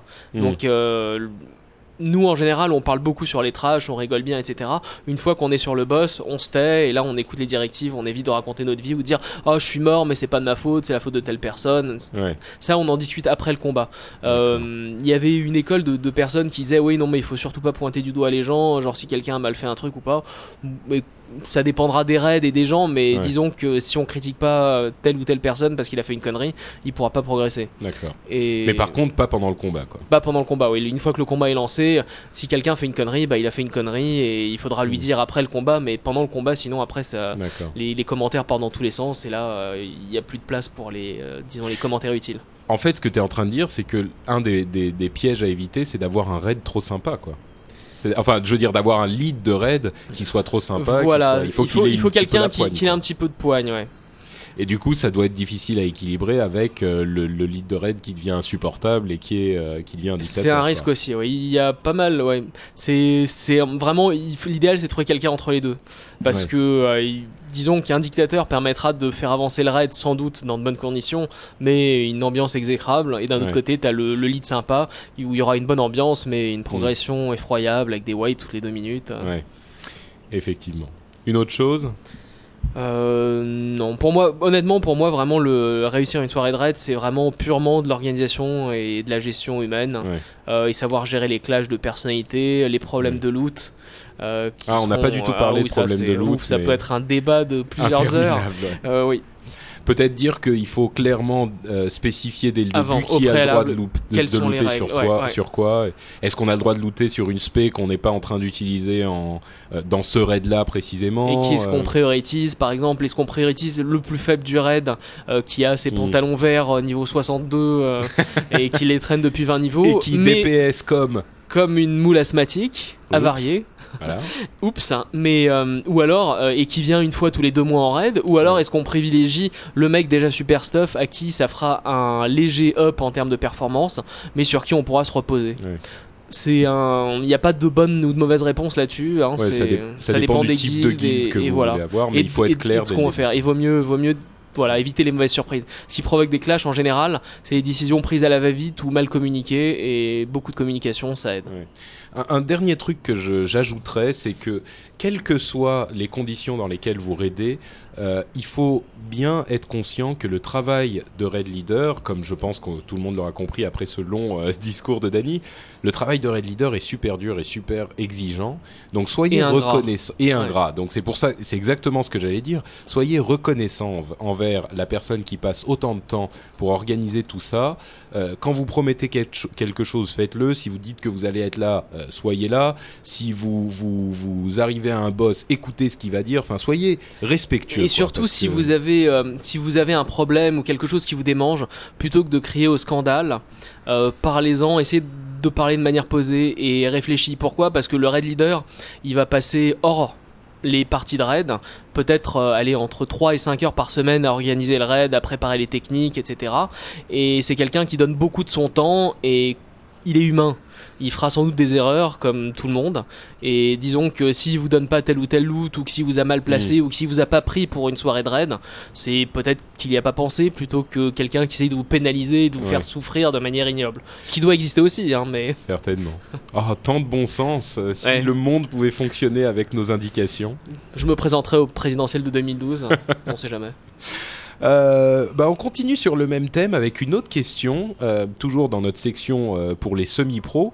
C'est par rapport à Naxxramas justement que tout le monde maintenant est en train de commencer.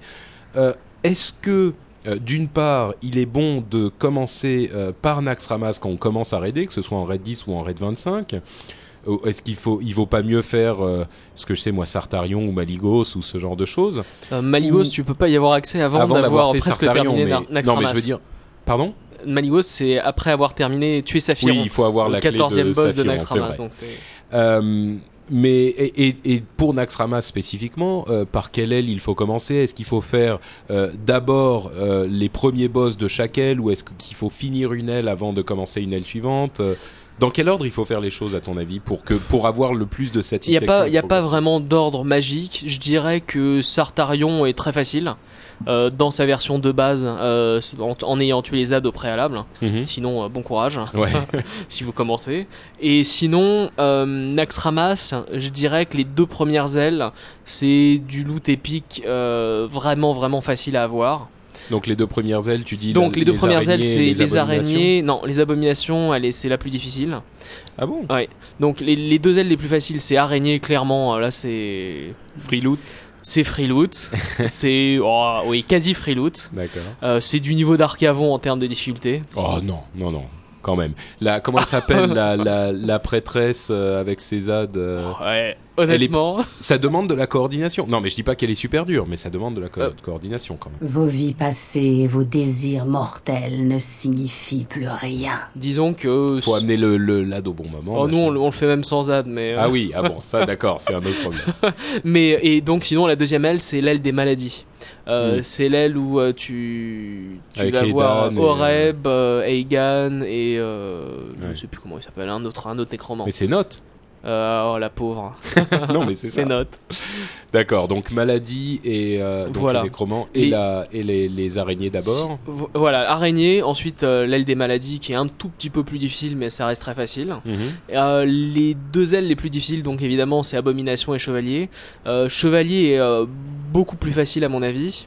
Euh, Bah là pour- encore, euh, elle demande plus une meilleure coordination. c'est c'est l'aile des abominations. Non, je peux. Euh, Rasuvius, pardon. Rasuvius. Instructeur Alors Rasuvius. Rasuvius en mode euh, 10, il n'y a pas besoin de prêtre pour faire les mind control, donc c'est super simple. Euh, tu colles les tanks là et en général ils sont habitués à tanker donc c'est pas un problème. Hmm. Euh, Ah, faut se les en raid changer et 25 tout. c'est un peu plus difficile parce que les prêtres ils sont pas forcément toujours habitués à tanker. Et ils sont pas forcément euh, capés en termes de toucher pour que le mind control dure. Mais D'accord, bon, on elle est plus facile. Disons qu'elle demande une meilleure coordination euh, que l'aile des abominations, mais elle est moins difficile. Alors, entre euh, araignée, euh, maladie et sartarion, Euh, araignée, araignée, vraiment c'est ultra facile. Donc euh, genre une soirée de raid euh, pour un raid qui commence, on se dit euh, araignée en premier, ensuite on essaye peut-être l'aile des. Bah déjà s'ils font maladies. les trois araignées plus le premier boss des maladies pour leur première soirée, C'est honorable. Et ensuite on peut se faire un petit sartarion pour. pour le fun. pour le Mais bon. Sartarion, même nous, après trois mois, je te parie que si- la prochaine fois que j'irai, il y aura forcément quelqu'un qui va se manger une vague. Sans doute. Euh, c'est comme, bah, comme la danse sur Eigan où il y a toujours euh, un ou deux euh, qui se prennent. qui se Ah, prennent les flammes. J'ai fait, euh, j'ai fait Egan pour la première fois bah, il y a Bah, une il semaine. était mort. Alors, on a, on a, on l'a fait en deux essais. Premier essai, je suis resté jusqu'à au- à- aux deux dernières minutes. Ça a duré peut-être 10 minutes, tu vois. Je suis resté jusqu'aux deux dernières minutes. Et deuxième essai, je suis resté jusqu'au bout. Et euh, et il y avait on- à la fin on était 7 je crois sur 25 Ouais. et, je suis resté jusqu'au bout. Ah, et bah, on pas l'a mal.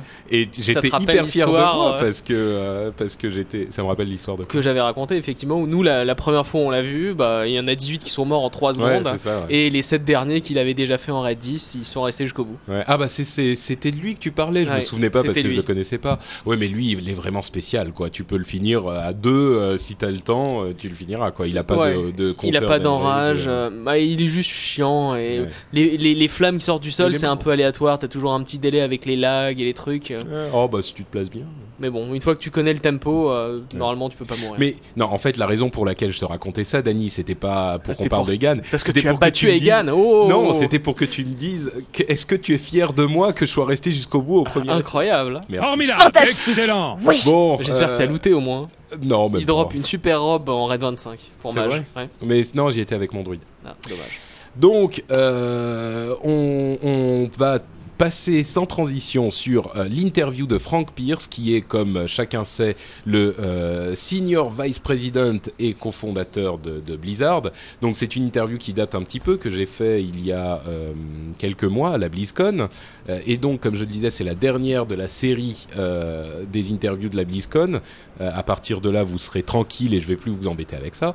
Mais comme d'habitude, je vais vous dire un petit résumé en français de tout ça et vous aurez l'interview complète à la fin de l'émission euh, pour ceux qui parlent anglais. Euh, la première question que je lui ai posée, c'était, euh, y a, c'était bon, lui, il est cofondateur de Blizzard, donc il y est depuis un moment. Et je lui disais, il y a des années, les jeux vidéo n'étaient pas aussi connus qu'aujourd'hui. Aujourd'hui, bon, Blizzard est, sur même en couverture de magazines comme le Times ou des choses comme ça, mais à l'époque, euh, je, me demandais comment sa famille avait réagi euh, quand il lui a annoncé, bah moi je me lance dans les jeux et euh, j'arrête ce que je fais, et je me lance dans les jeux vidéo parce que j'aime ça.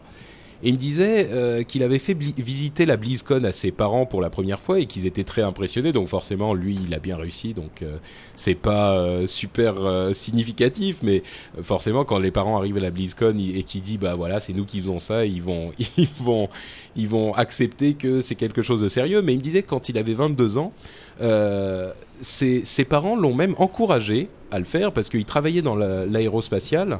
Euh, et, et son père lui disait, bah, de toute façon, euh, même si ça, ça marche pas, tu le fais pendant quelques années, et euh, après, tu pourras retrouver un vrai job, entre guillemets. Et, et, et voilà, donc ses parents l'ont encouragé, j'étais un petit peu surpris. Et il disait, bah, maintenant t'es jeune, tu peux essayer, pourquoi pas. Donc voilà, peut-être une très source hein, d'inspiration. ouais.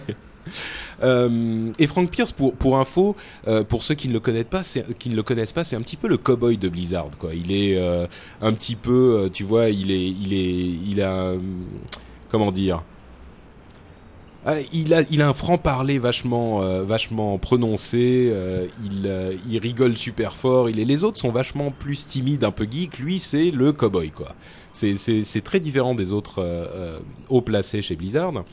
Euh, et bref, donc il disait, il travaillait déjà dans l'aéro- l'aérospatial, il était plutôt sérieux, donc ses parents avaient confiance. Donc euh, il suffit pas de dire euh, à vos parents, ouais, moi je vais faire un groupe de rock et je vais être super célèbre. Enfin, il peut travailler dans l'aérospatial et servir les cafés. Hein. Euh, bah non, visiblement, il était plutôt, euh, plutôt de l'autre côté de, de- de- du bureau.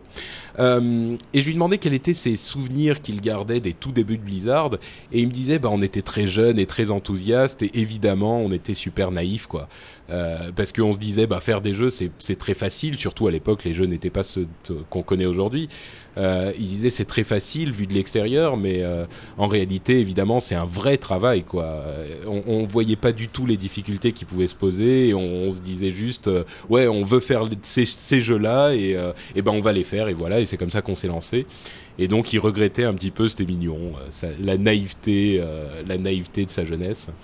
Euh, je lui ai demandé aussi, pour passer à des questions un petit peu plus sérieuses, euh, si les relations avec euh, Activision avaient changé les choses à Blizzard. Et je lui disais, en fait, il n'est pas possible que rien ne change, parce qu'ils ont clamé haut et fort que... que rien n'allait changer à Blizzard avec ce, ce- cette acquisition, enfin cette fusion avec Activision. Et euh, là encore, il avait, c'était peut-être une réponse préparée, mais elle est cohérente. Il me disait bah, que le processus d'intégration avait forcément des, conséquences, euh, notamment sur les aspects euh, comme les aspects financiers, les aspects DRH de, la société. Il y avait une fusion dans ces domaines, donc ils devaient travailler ensemble. Mais par contre, pour le développement, ils essayaient vraiment, c'était une volonté de, de, de protéger les développeurs des influences de, de- des décideurs financiers. Et, ce qu'il me disait, c'était que euh, les, choses étaient déjà comme ça avant, et c'est une chose dont les gens se rendent pas forcément compte quand ils disent, voilà, avec Activision, tout va changer. Euh, il disait, de toute façon, Blizzard était déjà une filiale de Vivendi avant la fusion avec euh, Activision. Donc on avait déjà cette intention de protection de, l'équipe des développeurs par rapport au euh, corporate de Vivendi, et c'était déjà quelque chose qui existait. Donc finalement, à ce niveau-là, ça n'a pas énormément changé. Donc euh, bon, j'étais assez convaincu par cette euh, par cette argumentation parce que moi-même j'étais, euh, on peut dire que je bois le Kool-Aid comme le disent les Américains, mais ça me paraît cohérent comme explication et je pense que effectivement, je sais pas s'ils y arrivent, mais en tout cas ils ont l'intention parce que eux c'est des vrais joueurs et ils jouent tous à leur jeu, donc je pense qu'ils ont l'intention de protéger leurs développeurs. Euh, bah voilà pour ce petit résumé. Si vous voulez le- le- l'histoire complète, euh, bah c'est en anglais et c'est à la fin de l'émission. Et euh, en, en attendant, nous on va passer à on parlait d'histoire, ben l'histoire de Warcraft avec l'histoire de la citadelle de la couronne de glace. C'est qui ça?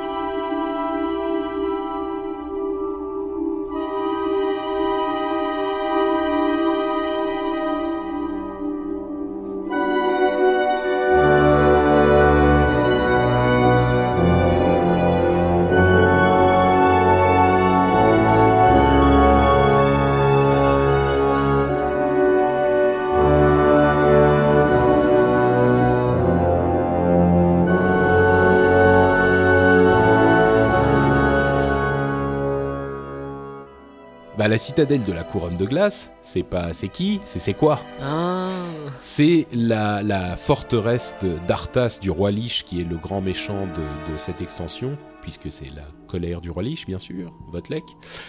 Et euh, en fait, quand on se, on se balade dans la couronne de glace, qui est la zone finale euh, de l'extension, euh, on pourrait penser que le, le- la citadelle de la couronne de glace, c'est ce grand château qu'on voit euh, un petit peu au, au sud de la zone, euh, avec la porte de, de Angratar, je crois qu'elle s'appelle.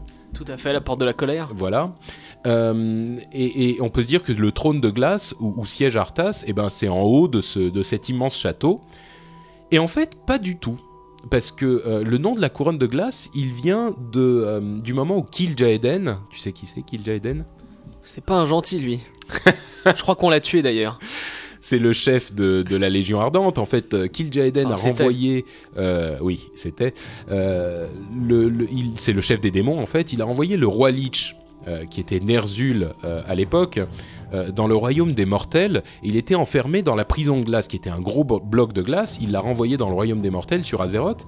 Et euh, quand ce gros blo- bloc de glace est arrivé sur Azeroth, l'impact a été si fort qu'il a créé une fissure dans l'immense glacier qui, recouvre le, nord de, Norfandre. Euh, et quand Arthas et Ner'zhul ont fusionné pour devenir le roi Lich qu'on connaît aujourd'hui, le choc a fait exploser une partie de ce bloc de glace, et c'est ça qui a créé le, le fameux trône euh, sur lequel euh, siège le roi Lich aujourd'hui. En fait, il a été façonné à partir de ce, de ce bloc de glace dans lequel était enfermé euh, Ner'zhul. Et les gens qui auront joué à Warcraft 3 à l'extension se souviennent de l'ascension d'Arthas euh, jusqu'à ce bloc de glace, et, et c'était sur un pic, quoi. Je sais pas si tu te souviens, Dany, mais... euh, Magnifique cinématique d'ailleurs. voilà, c'était vraiment sur un piton. Et en fait, euh, ce python, je disais tout à l'heure que quand le bloc est arrivé euh, sur le royaume des mortels, il a fait une fissure dans le glacier euh, de, de, la, zone de Norfandre. Et ben, ce python est en fait à l'intérieur de la fissure et il est sous terre. Donc euh, le trône d'Arthas est situé sous terre, très profondément euh, en dessous de tout ce château qu'on peut voir avec cette architecture un petit peu à la, le- au Seigneur des Anneaux. Faudrait que je revoie un peu la cinématique. J'avais l'impression que c'était en extérieur ou peut-être au milieu d'un glacier avec. euh, Et ben voilà, en fait, c'est un grand vide Ouais. dans le glacier sous terre. Et si tu te souviens un petit peu de la cinématique, c'est très sombre euh, derrière. Ouais. On voit pas du tout, on tu voit vois, juste, le, le on a l'impression ciel. de et voir les- de la de la glace. Voilà, et ben en Ouais. fait c'est ça. C'est parce que tout ça est situé, donc toute la, la, la structure, l'immense structure de euh, la citadelle d'Arthas, la citadelle de la couronne de glace, est construite sous terre, enfin sous le glacier. Et il y a des galeries, des ponts, des salles, euh, des, des, des morts-vivants qui sont les sujets d'Arthas et l'armée des morts-vivants qui savent faire, euh, enfin qui font la cuisine, le ménage, je sais pas, tout ce que font les C'est morts-vivants. pas tu vois. pratique, hein, parce que tu dois monter sur le pic où il y a le trône et ensuite redescendre pour remonter encore ailleurs. Non, non, non, il y, a des- il y a des ponts, il y a des galeries, il y a tout ça. Hein. Lui, c'est juste sa salle du trône à Arthas qui est comme ça, mais euh, En tout cas, ça claque bien. oui, tout à fait. Et euh, une chose à noter qui est importante, c'est que euh, dans les profondeurs oubliées, qui sont également sous le, le- le- le- la citadelle qu'on voit, il y a des créatures apparentées aux anciens dieux et à Yogg-Saron, euh, qui est donc cet ancien dieu terrifiant un petit peu genre Cthulhu. Et, euh, et dans le Blizzcast euh, numéro 7, qui est sorti il y a quelques jours à peine, Chris Metzen, qui est le responsable de tout le creative development, donc toute la partie euh, histoire de Warcraft, parle beaucoup de, tout ça et des relations un petit peu étranges qu'il y a entre Yogg-Saron et, et tous ces anciens et ces, ces oubliés et ces sans-noms, ces créatures sans nom un petit peu cauchemardesques, et le roi Lich, et même certains des dragons, et toute une série d'événements qui commencent à arriver et à se mettre en place aujourd'hui, qui ne sont pas une coïncidence. Donc je vous encourage à, aller écouter le, Blizz, le, le Blizzcast numéro 7, parce qu'il y a des choses assez intéressantes à ce niveau-là. Si ça vous intéresse l'histoire de Warcraft, je pense que euh, vous apprécierez tout ce qu'il a à dire. Et voilà pour cette histoire de la couronne de glace et euh, tout ce qu'on pouvait dire sur la, maison d'Arthas où tous ses amis les morts-vivants euh, s'amusent avec lui. Donc on va tout de suite passer à la fin de notre émission, c'est-à-dire la partie fourre-tout. I hear the wife a comin', it's rolling down the bend. The tank can't get the mud back. I'm going down again when I'm plugging here in Cara, healing on the fly. That hunter pulls the aggro. I hang my head and cry. When I was just a young priest, my trainer told me, son, always keep the tank healed and also everyone. But I saw that rope pull aggro and I watched him die. I see the wife coming, I hang my head and cry. Yo, I go. I told you guys, it's the skull, then the X. Don't start DPSing on the X until the skull's down. No, the square's trap. Hunter, do you have your trap out? Oh, for crying out loud. Is growl on your pet? Oh, give me a break. No, skull, then X, then square.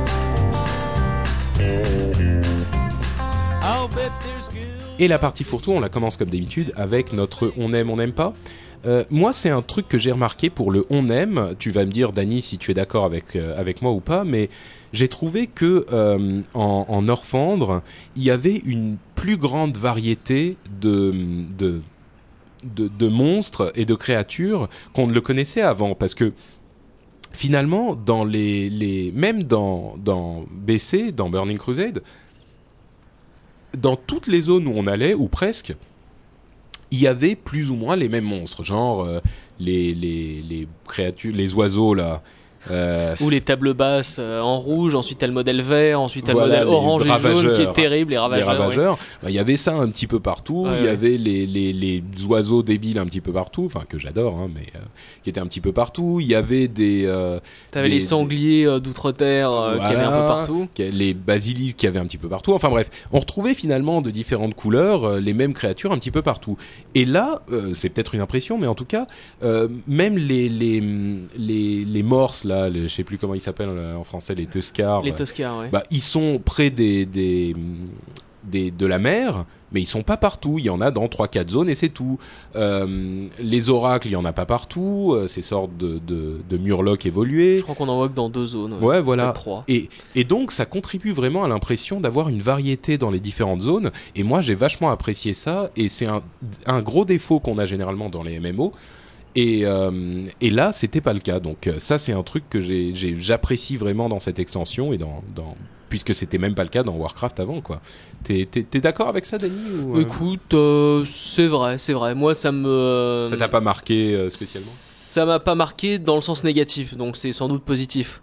Euh, ce que je veux dire, c'est que j'en, moi effectivement, moi ce que j'aime pas dans la MMO, c'est tu vois le gobelin, ensuite t'as le gobelin enragé, le gobelin cruel, le gobelin affamé, le gobelin terrible, et je t'en passe sur les 850 différentes variétés de gobelins. Ouais. Donc là, effectivement, euh, quand tu arrives dans la dernière zone, c'est a priori des créatures que euh, bon, il y a des vricules un petit peu, mais ils, encore une fois, ils sont pas partout. Ils sont pas partout et oh, il y a, bah, il y a pas mal de, de- de morts vivants qu'on Ah, bah, recroise. bien sûr. mais ouais, bon, ça, ça va avec l'extension. Ouais.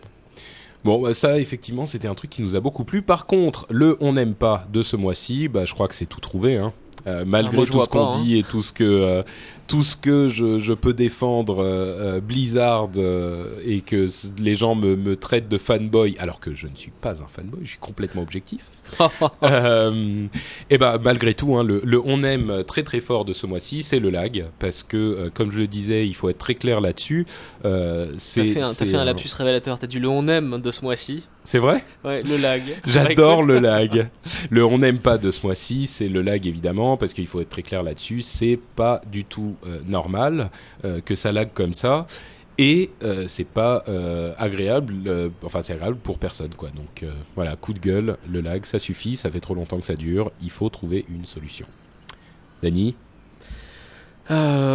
écoute, si ça permet d'améliorer ton DPS de moule neurasthénique, pourquoi pas ah, Je sais pas ce qui se passe quand tu dis moule neurasthénique du coup. Est-ce qu'on boit à moitié? Ah. Est-ce que euh, on boit d'autres choses? T'es dur là. Euh, le l'histoire bête de ce mois-ci, on en avait plusieurs, euh, donc je remercie vraiment tous ceux qui nous en ont envoyé. Euh, mais celle qu'on a retenue, c'est celle de Jean-Louis, qui était paladin et qui faisait une quête. euh, il y a une quête en fait dans les Grisonnes, je crois. Ah non, Non, même pas, c'est dans, le fjord. fjord d'Urlan, qui s'appelle euh, dans le guano jusqu'au cou. Et euh, ce qu'il faut faire, c'est faire peur à des chauves-souris immenses pour qu'elles lâchent du guano, qui est du Des excréments. voilà, merci. Euh, et récupérer les excréments. hein. C'est encore une quête de caca, comme on en avait dans Burning Crusade. Il y en a quelques-unes dans l'extension aussi. Mais un le clin truc, c'est que- d'ailleurs à Donjons et Dragons où euh, une des composantes quand tu veux lancer une boule de feu quand t'es magicien, c'est quoi? C'est du guano. Ah bon? Oui. Ah, mais je ne savais même pas. Avec Dany, on en apprend tous les Voilà. jours. hein. Et donc, euh, il faut faire peur à, à ces, à ces euh, chauves-souris et récupérer leurs euh, excréments. Et le truc, c'est qu'une fois que les excréments sont tombés par terre, n'importe qui peut venir et les prendre. Pouvait. Je crois pouvait, que ça a été changé. corrigé. Et, euh, et justement, tu parlais de Donjons et Dragons et des mages, c'est tout à fait approprié, puisque là, il y a un mage qui arrive et qui lui vole son guano. Bah, il a Donc, raison. hein. euh, lui, horrifié, euh, il- en plus, c'était un mage de la même faction. euh, bon, il était de toute façon sur un serveur bisounours, mais donc il pouvait pas se venger, mais de toute façon, c'était un mage de la, de la même faction. Il peut rien lui faire, donc il envoie un wisp au mage. euh, il lui dit ah c'est dégueulasse, machin, fais pas ça, et il continue sa quête. Le mage lui répond pas. Et euh, il, euh, récupère plusieurs chauves-souris. Il fait une consécration, donc un sort d'effet de zone pour euh, tous leur, leur faire des dégâts. Et il voit le mage qui arrive et qui revient avec plein de monstres qu'il a aggroés en fait.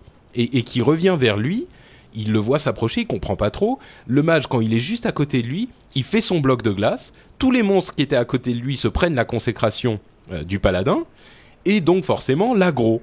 Et donc tous les monstres étaient sur lui. Donc le mage lui avait amené des, des monstres pour le tuer. Alors qu'ils étaient dans la même faction. C'est vicieux quand même. hein. Le problème, c'est que lui était un paladin spé-soin. Donc il se soigne, malgré les, euh, Les 25, euh, chauves-souris. 8 ou 9 chauves-souris qui étaient sur lui. Il se soigne, il se soigne, il se soigne. Il attend que le, la- la- le bloc de glace du mage euh, se termine au bout de 10 secondes. Et quand le bloc du mage se termine, lui il fait sa bubule de paladin. Donc il perd l'aggro de tous les mobs et tous se jettent sur le mage, euh, qui évidemment ne réussit Qui pas. le à pile en les- trois secondes, Et il le pile en 3 secondes et il meurt. Euh, et bilan, euh, Jean-Louis s'est fait insulter pendant des heures par le mage en, wisp.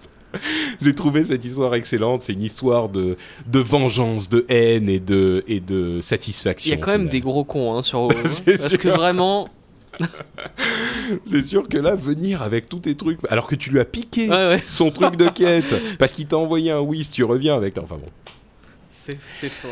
Nouvelles du forum euh, et des mails. Euh, ah oui, il y a plein de gens euh, qui ont demandé dans l'épisode précédent, dans les commentaires, par mail, dans les forums, tout ça, quelle était la musique que j'avais utilisée à 56 minutes, je crois, dans l'épisode euh, 29. Euh, Il y a plein de gens qui ont adoré ce morceau. Je sais plus si c'était 56 ou 59. Enfin bref, celui que tout le monde a adoré, c'était un morceau qui s'appelle euh, Mountains of Thunder, qui est euh, le, titre numéro 9, je crois, de la bande originale euh, de l'extension. C'est un remix sur le, enfin un remix, un, medley de des musiques de la zone des pics foudroyés. Évidemment, c'est composé par l'équipe de Russell Brower, à qui on avait parlé à la BlizzCon et dont vous avez entendu l'interview il y a quelques épisodes. Donc Mountains of Thunder, c'est un morceau vraiment envoûtant. Je pense que je l'aurais réutilisé dans ce dans cet épisode aussi. Euh, un autre truc dont on parle beaucoup en ce moment, c'est Ion. Est-ce que tu sais ce que c'est que Ion, Dani? Oui, un jeu de rôle, euh, enfin un MMO coréen. Ouais. Et il y a beaucoup de gens qui disent ouais Ion c'est super beau, euh, ça va tout déchirer, on l'attend parce que euh, voilà quand ça va arriver Warcraft, euh, au revoir et on va aller sur Comme Ion. d'hab, ça oui, ça c'est souvent. Mais par exemple, Conan était magnifique. Très très beau comparé à Warhammer que j'avais pas trop aimé, mais Conan vraiment très très beau et on voit combien de temps il a tenu. Hein. Ouais. Euh, voilà. Bah écoute, moi le problème des MME coréens, c'est qu'il faut vraiment être un sacré euh, hardcore pour euh, pour pouvoir les apprécier. Euh, Bah. je m'estime pas moi-même être en mesure de pouvoir jouer à un MMO Ouais. coréen et acheter des objets online euh, avec du Je sais pas s'ils ont, je sais pas s'ils ont des microtransactions sur euh, sur Ion, mais Ça euh, me- c'est pas impossible. Le, le truc c'est qu'effectivement faut toujours être méfiant Et sur ça a les l'air MMO très quand joli en ils arrivent. Ça a l'air très très bien fait. Super beau, mais le petit bémol qu'on met en plus, moi je l'essayerai. hein, de toute façon, il a l'air Ah, super, moi, je sais pas. super, Je viendrai euh, le voir super chez toi. beau et tout. Bah, j'essayerai à l'Atlantime. Euh, mais euh, mais le truc c'est que c'est aussi, il faut pas oublier que c'est un truc fait par NCSoft, mais même si NCSoft a des jeux euh, qui sont qui ont du succès euh, en Europe, c'est quand même un développeur coréen à la base. Et quand ils font le jeu pour le marché coréen et le marché asiatique en général, qui est immense, souvent c'est des jeux qui sont centrés sur le grind, c'est-à-dire que c'est pas les quêtes qui sont importantes, c'est pas l'histoire qui est vraiment importante, c'est le je tue des mobs les uns après les autres pour me faire mon XP quoi. Et euh, enfin, donc je dis à tout le monde, méfiez-vous parce que vous êtes en train de vous enthousiasmer pour ce jeu. Euh, franchement, d'expérience, euh, c'est, Voy- voyons quand il sera sorti, hein, si ça se trouve. Mais effectivement, Voilà. c'était le cas de Linéage, par exemple. Bah oui, voilà, C'était monstrueux était- à ce niveau-là. Euh, autre chose, un site dont nous a parlé euh, Vicodine sur le forum euh, qui s'appelle patchdaynoplay.fr. Euh, qui est assez sympa. Je sais pas si tu l'as vu. Oui, oui, bien sûr. J'ai même fait quelques commentaires sur notre forum. Bah, je le trouve euh, très de très quoi bien. C'est en gros un, un site qui va recenser euh, les différents euh, loot ou craft que vous pouvez faire au niveau, niveau épique ou héroïque.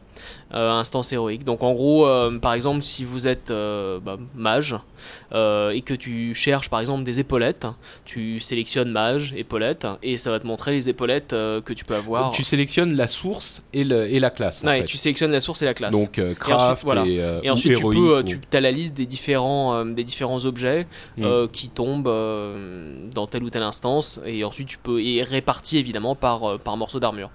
Et c'est vachement pratique parce qu'il y a plein de sites où tu peux trouver par des moyens plus ou moins. Y a, on- je pense à, à WoWloot par exemple qui est super bien fait et qui te liste. Mais c'est compliqué quoi. Il y a des, des, des listes, des trucs à sélectionner, des machins. Là, c'est très simple. Euh, tu sélectionnes euh, par exemple les instances héroïques et euh, la classe et éventuellement l'aspect et paf t'as une liste de tous les trucs que tu peux Surtout avoir. comparé, euh, parce qu'il y, a- y y plusieurs sites anglais qui sont vraiment euh, super bien pour ça, pour t'aider à, hum, à comment dire, à réduire la, la sélection d'équipements qui peut t'intéresser en, en instance ou en raid.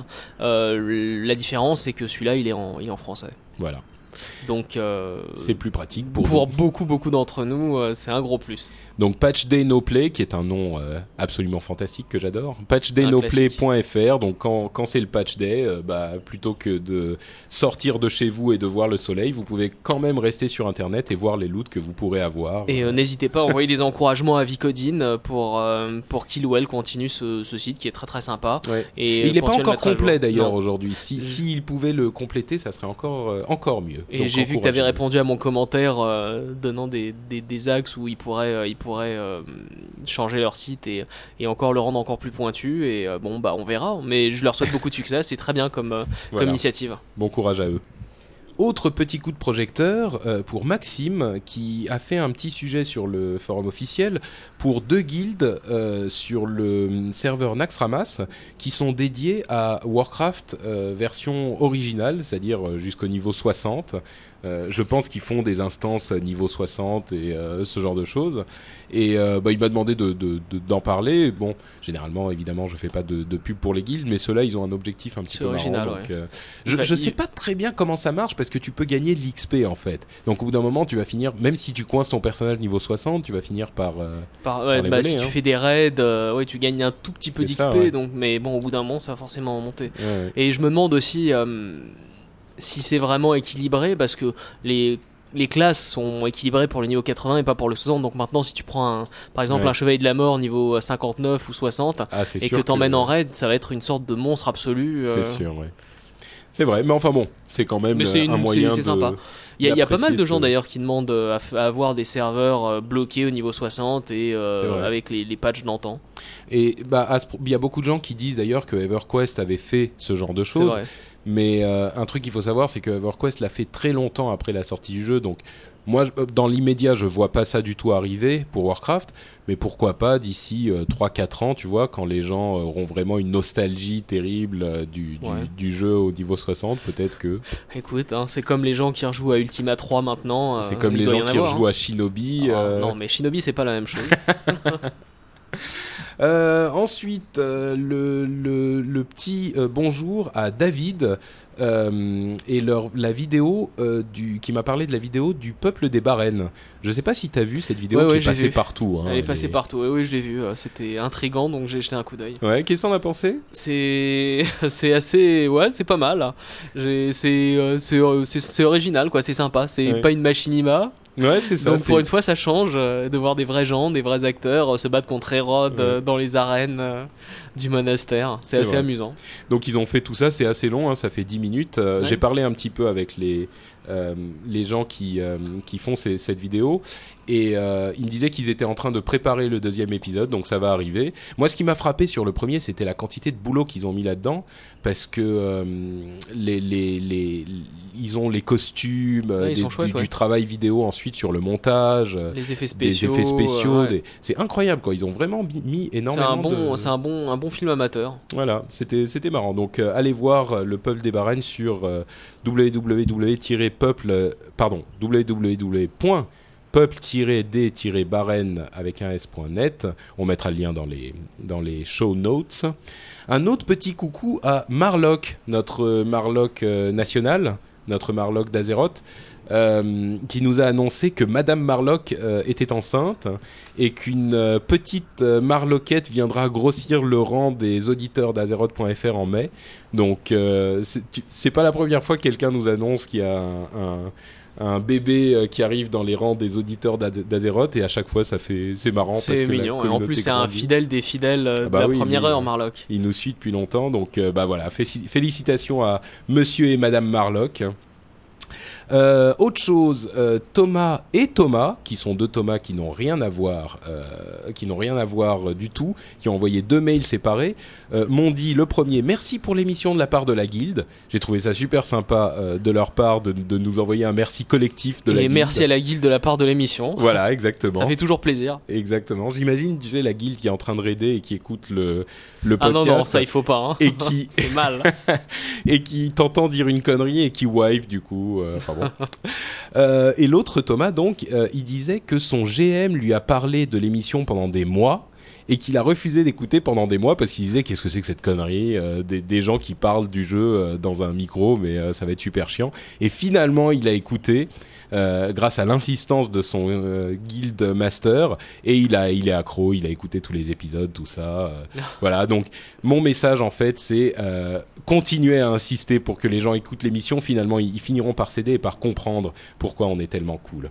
Même si nous-mêmes on ne le comprend toujours pas. Quand je vois Dany je Oula, me dis t'es fatigué, toi, hein. des, des trucs bizarres. Non mais c'est si si c'est compréhensible ce que je dis là. Pas Non? Toujours. pas trop? Bon d'accord. Euh, au moins ça change pas. Euh, et enfin, Romain euh, qui nous disait qu'il faisait marcher l'Atlantime de Vanves et qui tenait à nous le faire savoir puisqu'il y était allé de notre part. Et moi je dis merci Romain, c'est euh, extrêmement gentil de ta part et nous approuvons. Voilà. Euh, je crois que ça va être euh, la fin de notre de notre émission. Petite chose à dire avant de se quitter, c'est que ça fait un moment que j'ai pas appelé euh, aux commentaires sur iTunes Euh, et je me dis bah écoute autant euh, re- renouveler les anciennes les bonnes longtemps. habitudes. Donc si vous appréciez l'émission ou même si vous ne l'appréciez pas, hein, on est ouvert aux critiques. euh, vous pouvez lancer iTunes et euh, mettre un petit commentaire sur la page de l'émission euh, dans iTunes lui-même. Ça nous permet d'avoir un petit peu plus de visibilité euh, sur les, le grand répertoire des podcasts euh, qu'est iTunes, qui est le, le- la référence en la matière. Donc ça serait, euh, ça nous aiderait pas mal. Ça serait très gentil de votre part.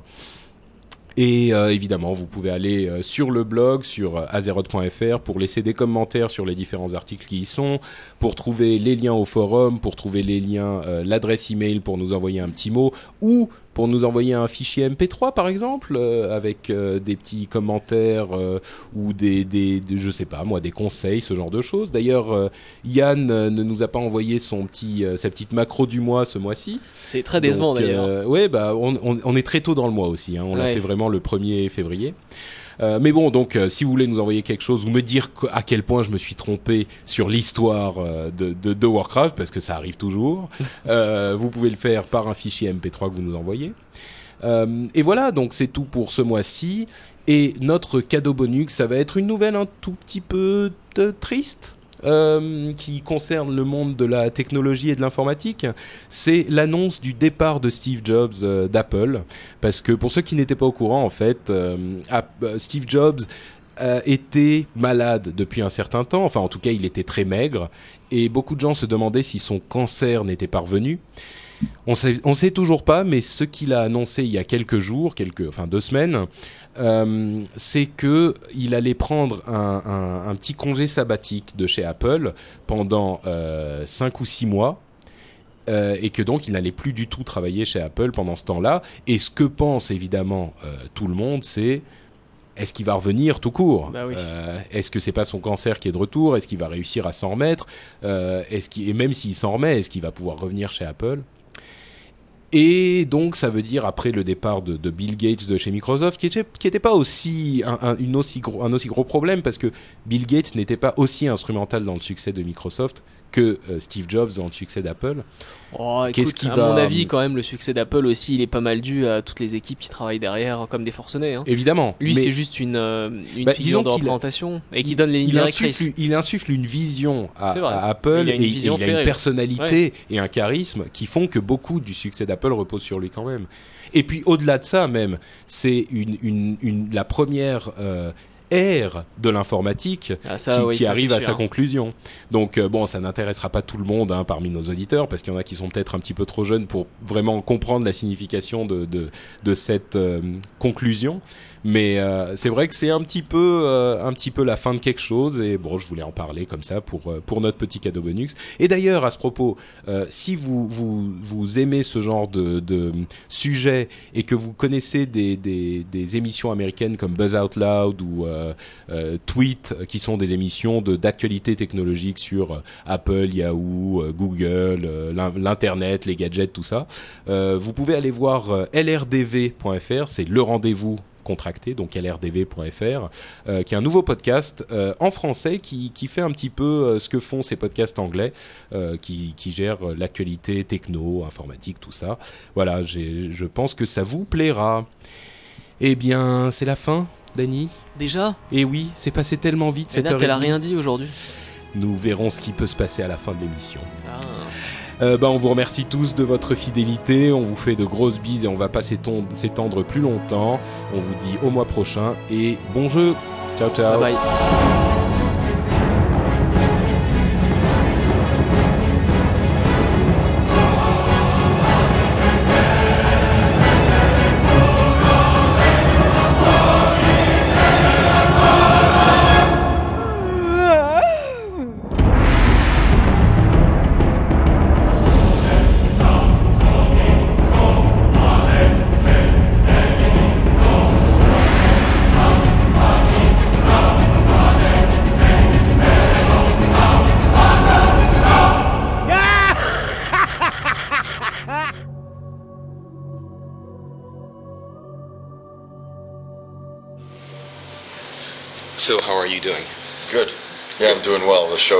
Exciting. Uh, lots of uh, fans came out. Everyone's really passionate.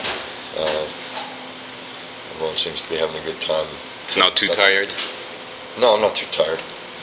I'm all right. That's a very Why, definitive answer. That's good. Do I, do I look tired? no, I don't know. I would expect I would expect you to be tired like, Well, with an event like this. With an event like this, what's really great is that our office is just down the freeway. Okay. It's local for us. so we get to leverage the entire, you know, entire staff at our headquarters for all sorts of different things. Right. So like the the media schedule for for me is not nearly as rigorous as the media schedule I had at Leipzig a couple months ago. Um, so we get, really get, have the opportunity to share the load, and we have a lot of talented people doing a lot of different things for the show. And there's a lot of people that are tired, but fortunately, they saved my energy for the media. that's that's good. Um, uh, well, I guess I can uh, ask you about the WWI. That wasn't my first question, but since you talk about events uh, um, overseas, uh, how different is a BlizzCon from a WWI for you? for me, Yeah, personally, yeah, Uh, it's not too different for me, right? They put me in these interview rooms and they sit me down with you guys to talk about the products. Um, you know, with WWI, since it's our event, we bring lots of people, and so again, we get to share the load. Um, but from a, from a community perspective and a fan perspective, right? WWI is uh, an esport focused event, whereas BlizzCon is really focused on uh, sharing the products and development with the fan base and uh, also doing the developer panels. I think the developer panels are really a big key difference. We definitely try to host developer panels at WWI, but because you know WWI was in Paris, it was in Seoul. We don't have the the availability of all the developers to host developer panels. So the developer panel here is is very rigorous, and it's one right after the other on multiple stages. yeah. I know. Um, and at WWI, we, it, when it's hosted internationally, we just can't do that. So Okay. Um, so tell me, uh, BlizzCon, I guess, costs a lot of money. Um, I'm sure um, some people would say, you know, Blizzard is okay. Let me rephrase that. What does it bring to Blizzard as a company? Uh, what it, does it bring you to organize such a, a, a huge event, such a costly event? Well, it's I mean it's an opportunity for us to interact with our fan base, right? I mean, we, our development philosophy is to iterate on the games, uh, get feedback, iterate, and this gives us an opportunity to get feedback from a group of people that we wouldn't normally have the opportunity to get feedback from. So that's a big factor, and you know, our fan base is really loyal to us, and we're really loyal to them, and Uh, you know, so we want to create an experience for them that's very memorable, that, that they feel is worth the value. They have to buy a ticket. They have to travel out here. Um, Okay, but that, that's what the, the, the fans get out of it, right? I mean, being able to. Are you really saying that you do this for the fans? Yeah, only? absolutely. Well, I mean, not not exclusively, but that's that's first on the list, right? I mean, it's a marketing opportunity, it's a PR opportunity, um, Okay. it's, it's an opportunity for us to help our partners like Upper Deck and Fantasy Flight or what, whoever get exposure to our fan base in person. Mm-hmm. But yeah, it's first and foremost, it's for the fans by far. Okay, good answer. um, do um, let me switch gears here. Um, a little bit more personal. When you first started, you've been at this for a while, right? Yes. Um, when you first started, video games were not uh, what they are today. Not as established, not as well known. Um, how did maybe your family or the people around you react when you said, "You know what? I'm going to get in, into video games." It's uh, actually I brought my parents to the to the convention yesterday, and they hadn't been to BlizzCon before, but they live in Southern California, so I don't know why I hadn't brought them, but I brought them yesterday, and uh, I think they found it to be a little overwhelming. But they've they've you know watched the progress of, of Blizzard as a as an organization over the last 18 years or whatever. Um, but when I had when we had the opportunity to start this, I went and talked to my father, and I said, "This is this is the opportunity that I've got," and he didn't have any problem with the idea that it was computer games, and he, in fact, he encouraged me to take this this chance. Um, you know, because we were young at the time. I was 22 years old at the time, so um, you know, my father's view was that uh, if if it didn't work out, I could always go get a job because we were so young. So even though there may have been some risk, he you know suggested to me that the risk was pretty low, and it worked out pretty well for us. And my mom my mom reads all the local newspapers and always watches for any little comment about Blizzard in any way, shape, or form, and saves all the newspapers for me. So they didn't tell you, you know, you should get a job in a bank or be in an insurance well, company. At the time, I was working in aerospace, so I already had a, a, a real job, I guess you could say, at the time. And, and yeah, even though I had a real job, my dad Hmm. encouraged me to take this chance.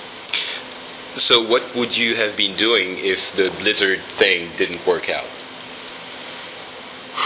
I don't know. Like, I spent seven months in aerospace, and I was not encouraged by my prospects there because I was in a department where there were people that had been in, in aerospace for 15 years and they were doing the same thing that I was doing, and I had just shown up. And so that hmm. was a, a frightening prospect for me because, you know, I, I like to, to see new challenges and face new and overcome new challenges all the time, which is really great about the progress we've had at Blizzard because hmm. we're always dealing with new new problems and new issues on a on an almost daily basis. And so it definitely gives us the opportunity to stay engaged with what we're doing because there's always new stuff going on. Um, I, I, I have no idea what I would be doing if, if we hadn't done this. Um, what's your strongest memory of that first period uh, at Blizzard? Um, that that first, you know, maybe first few years when there were only a few of you. What, what's the feeling that you keep from that time? Uh, you know, looking back on it, uh, it's we were all very young and very enthusiastic, and the thing that stands out in my mind is uh, is the uh, how naive I think we were to some extent. Like uh, this, th- this is making games. I know from the outside looking in, it looks like a, a fun thing to do, but it's it's not easy. It's it's still work. It's it's a hard job. It's a challenge for us to do this, and um, when we were working on this stuff back then, um, we didn't even contemplate the challenges of it. We were just having fun making the games we wanted to play. Um, we actually, I don't know if you've been down on the show floor Yes, all. Did you see the retro arcade Yeah, yeah. where we've got all our old games for people to play? I was playing Blackthorn on Thursday when I was here. Like, how does this game work? I, I was actually a little bit. You know, you, you build up your memories, of course, and when I, I, I came across those games, I was like, oh wow, that that's how they looked. Um, that's interesting, but I didn't play them, so I don't I don't really see how it. Um, Anyway, it was. It, there's a lot of nostalgia in the games in Yeah. the retro arcade for us. Um, let me check. I don't have a lot of time left, so I'm, I don't want to waste uh, the last question. Um, okay, did, did you play Warhammer Online? I haven't had a chance to play it yet. Ah, I know there's some guys on the World of Warcraft team that are playing it though. Um, okay, then another one. Um, what has changed? Uh, I mean, since the beginning of the company, I'm sure a lot of things has changed, have changed. But um, since you started working with Activision, I'm sure they want to preserve the way Blizzard works as a company, and why wouldn't they? You know, you're, you're very successful, but certainly some things have changed uh, somewhere in your in your Uh, yeah, daily of course. work. Uh, you know, there's a there's an integration process that has to take place, and uh, the folks from our finance department and our human resources department and you know administrative groups like that have to be involved in the integration process. But um, from a product development standpoint, we've really tried to make sure that day to day nothing changes. You know, there's nothing imposed on us to do anything as it relates to product development as a result of the merger. Um, they've they've got a lot of talented people and a lot of cool franchises, and uh, you know, so if there's an opportunity for us to do something cool that makes sense, then we would certainly take a look at that. But um, as an example, uh, that you can download a level 70 Elite Tour and Chief song for Guitar Hero, um, which we just did that because it was a really really cool opportunity, and so. Um, but from a from a strategic standpoint, there's nothing strict imposed. But do you need to actively uh, insulate the dev- uh, the developers from Blizzard from you know maybe uh, uh, um, a natural process that occurs with Activision saying you know we're going to work together on this and and you have to say no guys we're we're doing Well, we, this the we way already we have a, a structure in place to, to insulate the development teams from from the corporate umbrella because we've been doing that for years, right? I mean, before the Activision Blizzard merger, we were a wholly owned subsidiary of Vivendi Games, where we had that layer of insulation to uh, keep product development uh, in their own box, doing what they do well, very well. So it's it's already something that we're very accustomed to, and Mike and Paul are the, at the helm of that and uh, do a very good job at it. okay. Well, thank you very much, Thank you. and uh, good luck with the rest of the show. Thanks. Thanks. Salut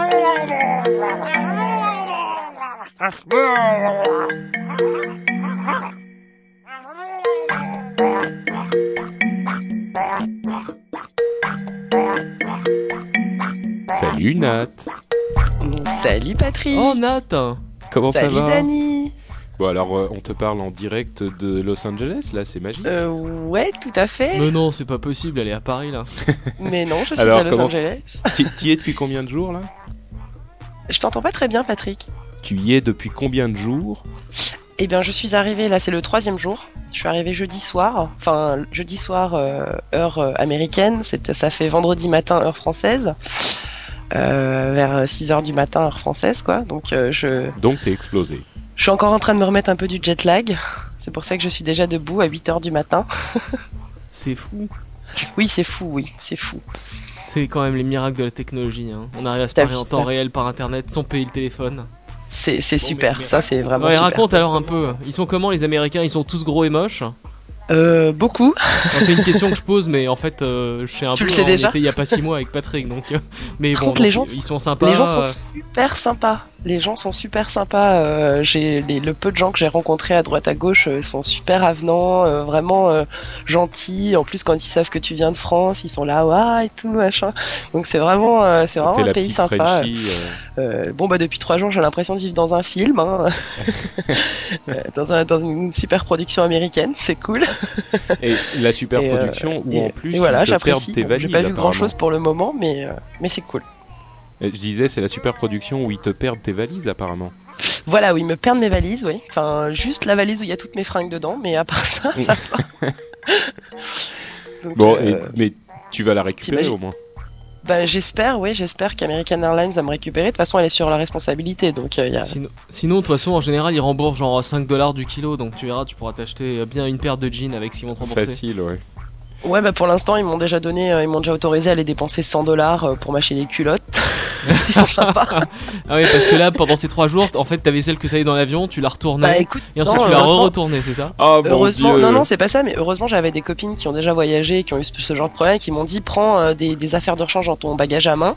Donc, euh, elles ont vraiment bien fait de me dire ça. Comme ça, j'avais quand même euh, deux, trois trucs de rechange quand même au cas où. Mais euh, c'est vrai que c'est vite, t'as vite fait le tour, quoi. Et c'est quoi le programme à partir de maintenant? Et ben donc, euh, cet après-midi, j'arrive euh, chez la famille. Demain, je commence les cours. Euh, ça y est, c'est officiel. Et après, c'est parti pour 12 semaines de cours intensifs d'anglais. euh, Et Ah, quand tu dis cours intensif, tu, tu fais combien de- d'heures de cours par jour? Une heure? 30 heures de cours par semaine, donc ça fait environ 6 à 7 heures de cours par jour. Ouais, quand même. Ah oui Parce qu'il y a 5 heures en plus de, de travail perso, donc euh, voilà. Ah, en plus des 7 heures de cours? Euh, T'as 6 heures de cours et, par jour et une heure de travail perso. Donc, Ah oui, euh, d'accord, Ça ok. fait, ça fait mon- compris genre 35 5 heures, heures de travail perso. J'étais oh par, par semaine en fait. Donc euh, 30 heures plus 5 heures, donc ça fait 35. Ok, bon, t'as t'as déjà, des, hein. t'as déjà des histoires marrantes à nous raconter alors À part le fait que t'aies perdu ta, ta valise ou euh, rien du tout? Euh, des histoires marrantes. Alors, euh, bah écoute, euh, j'ai été super surpris, donc j'ai j'allais m'acheter des clopes. On m'a demandé Et ma carte d'identité, donc euh, j'ai donné ma carte d'identité française et en fait il s'avère que la vendeuse était française et euh, du coup elle s'est même parlé en français. J'étais trop, waouh c'est cool. Et c'était une auditrice d'Azeroth.fr Ouais, Non, ouais, ouais, ouais. Sinon, euh, qu'est-ce que j'ai fait d'autre euh, Ouais, c'est génial quoi. Ouais, non, pour l'instant, j'ai pas fait grand chose. J'ai été à la, à la plage. Alors, l'océan, c'est génial quand c'est beau et tout. Oh là là.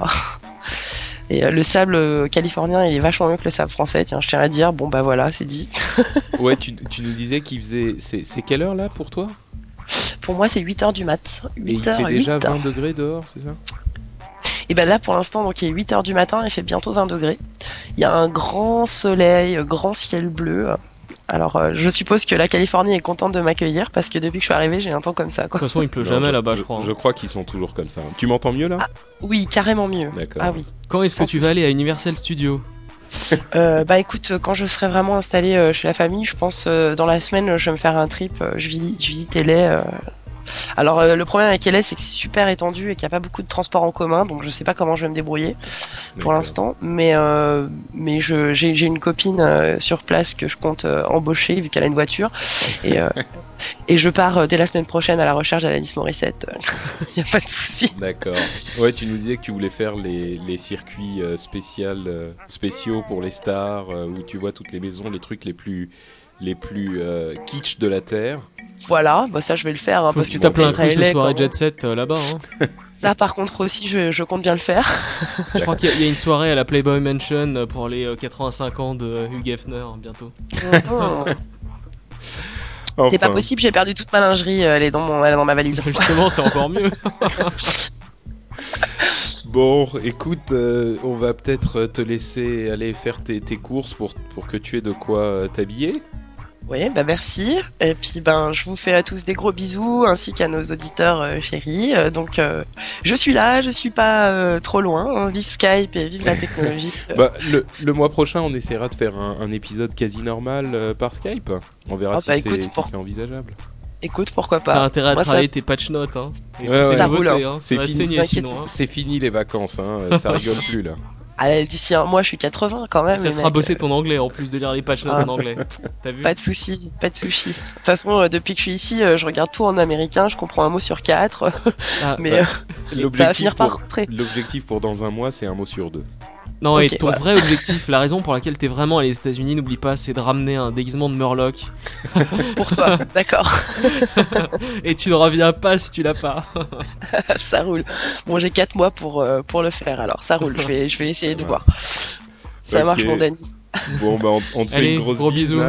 Et, Bah, je vous fais des gros vite. bisous à vous aussi. À très Ciao. vite. Ciao.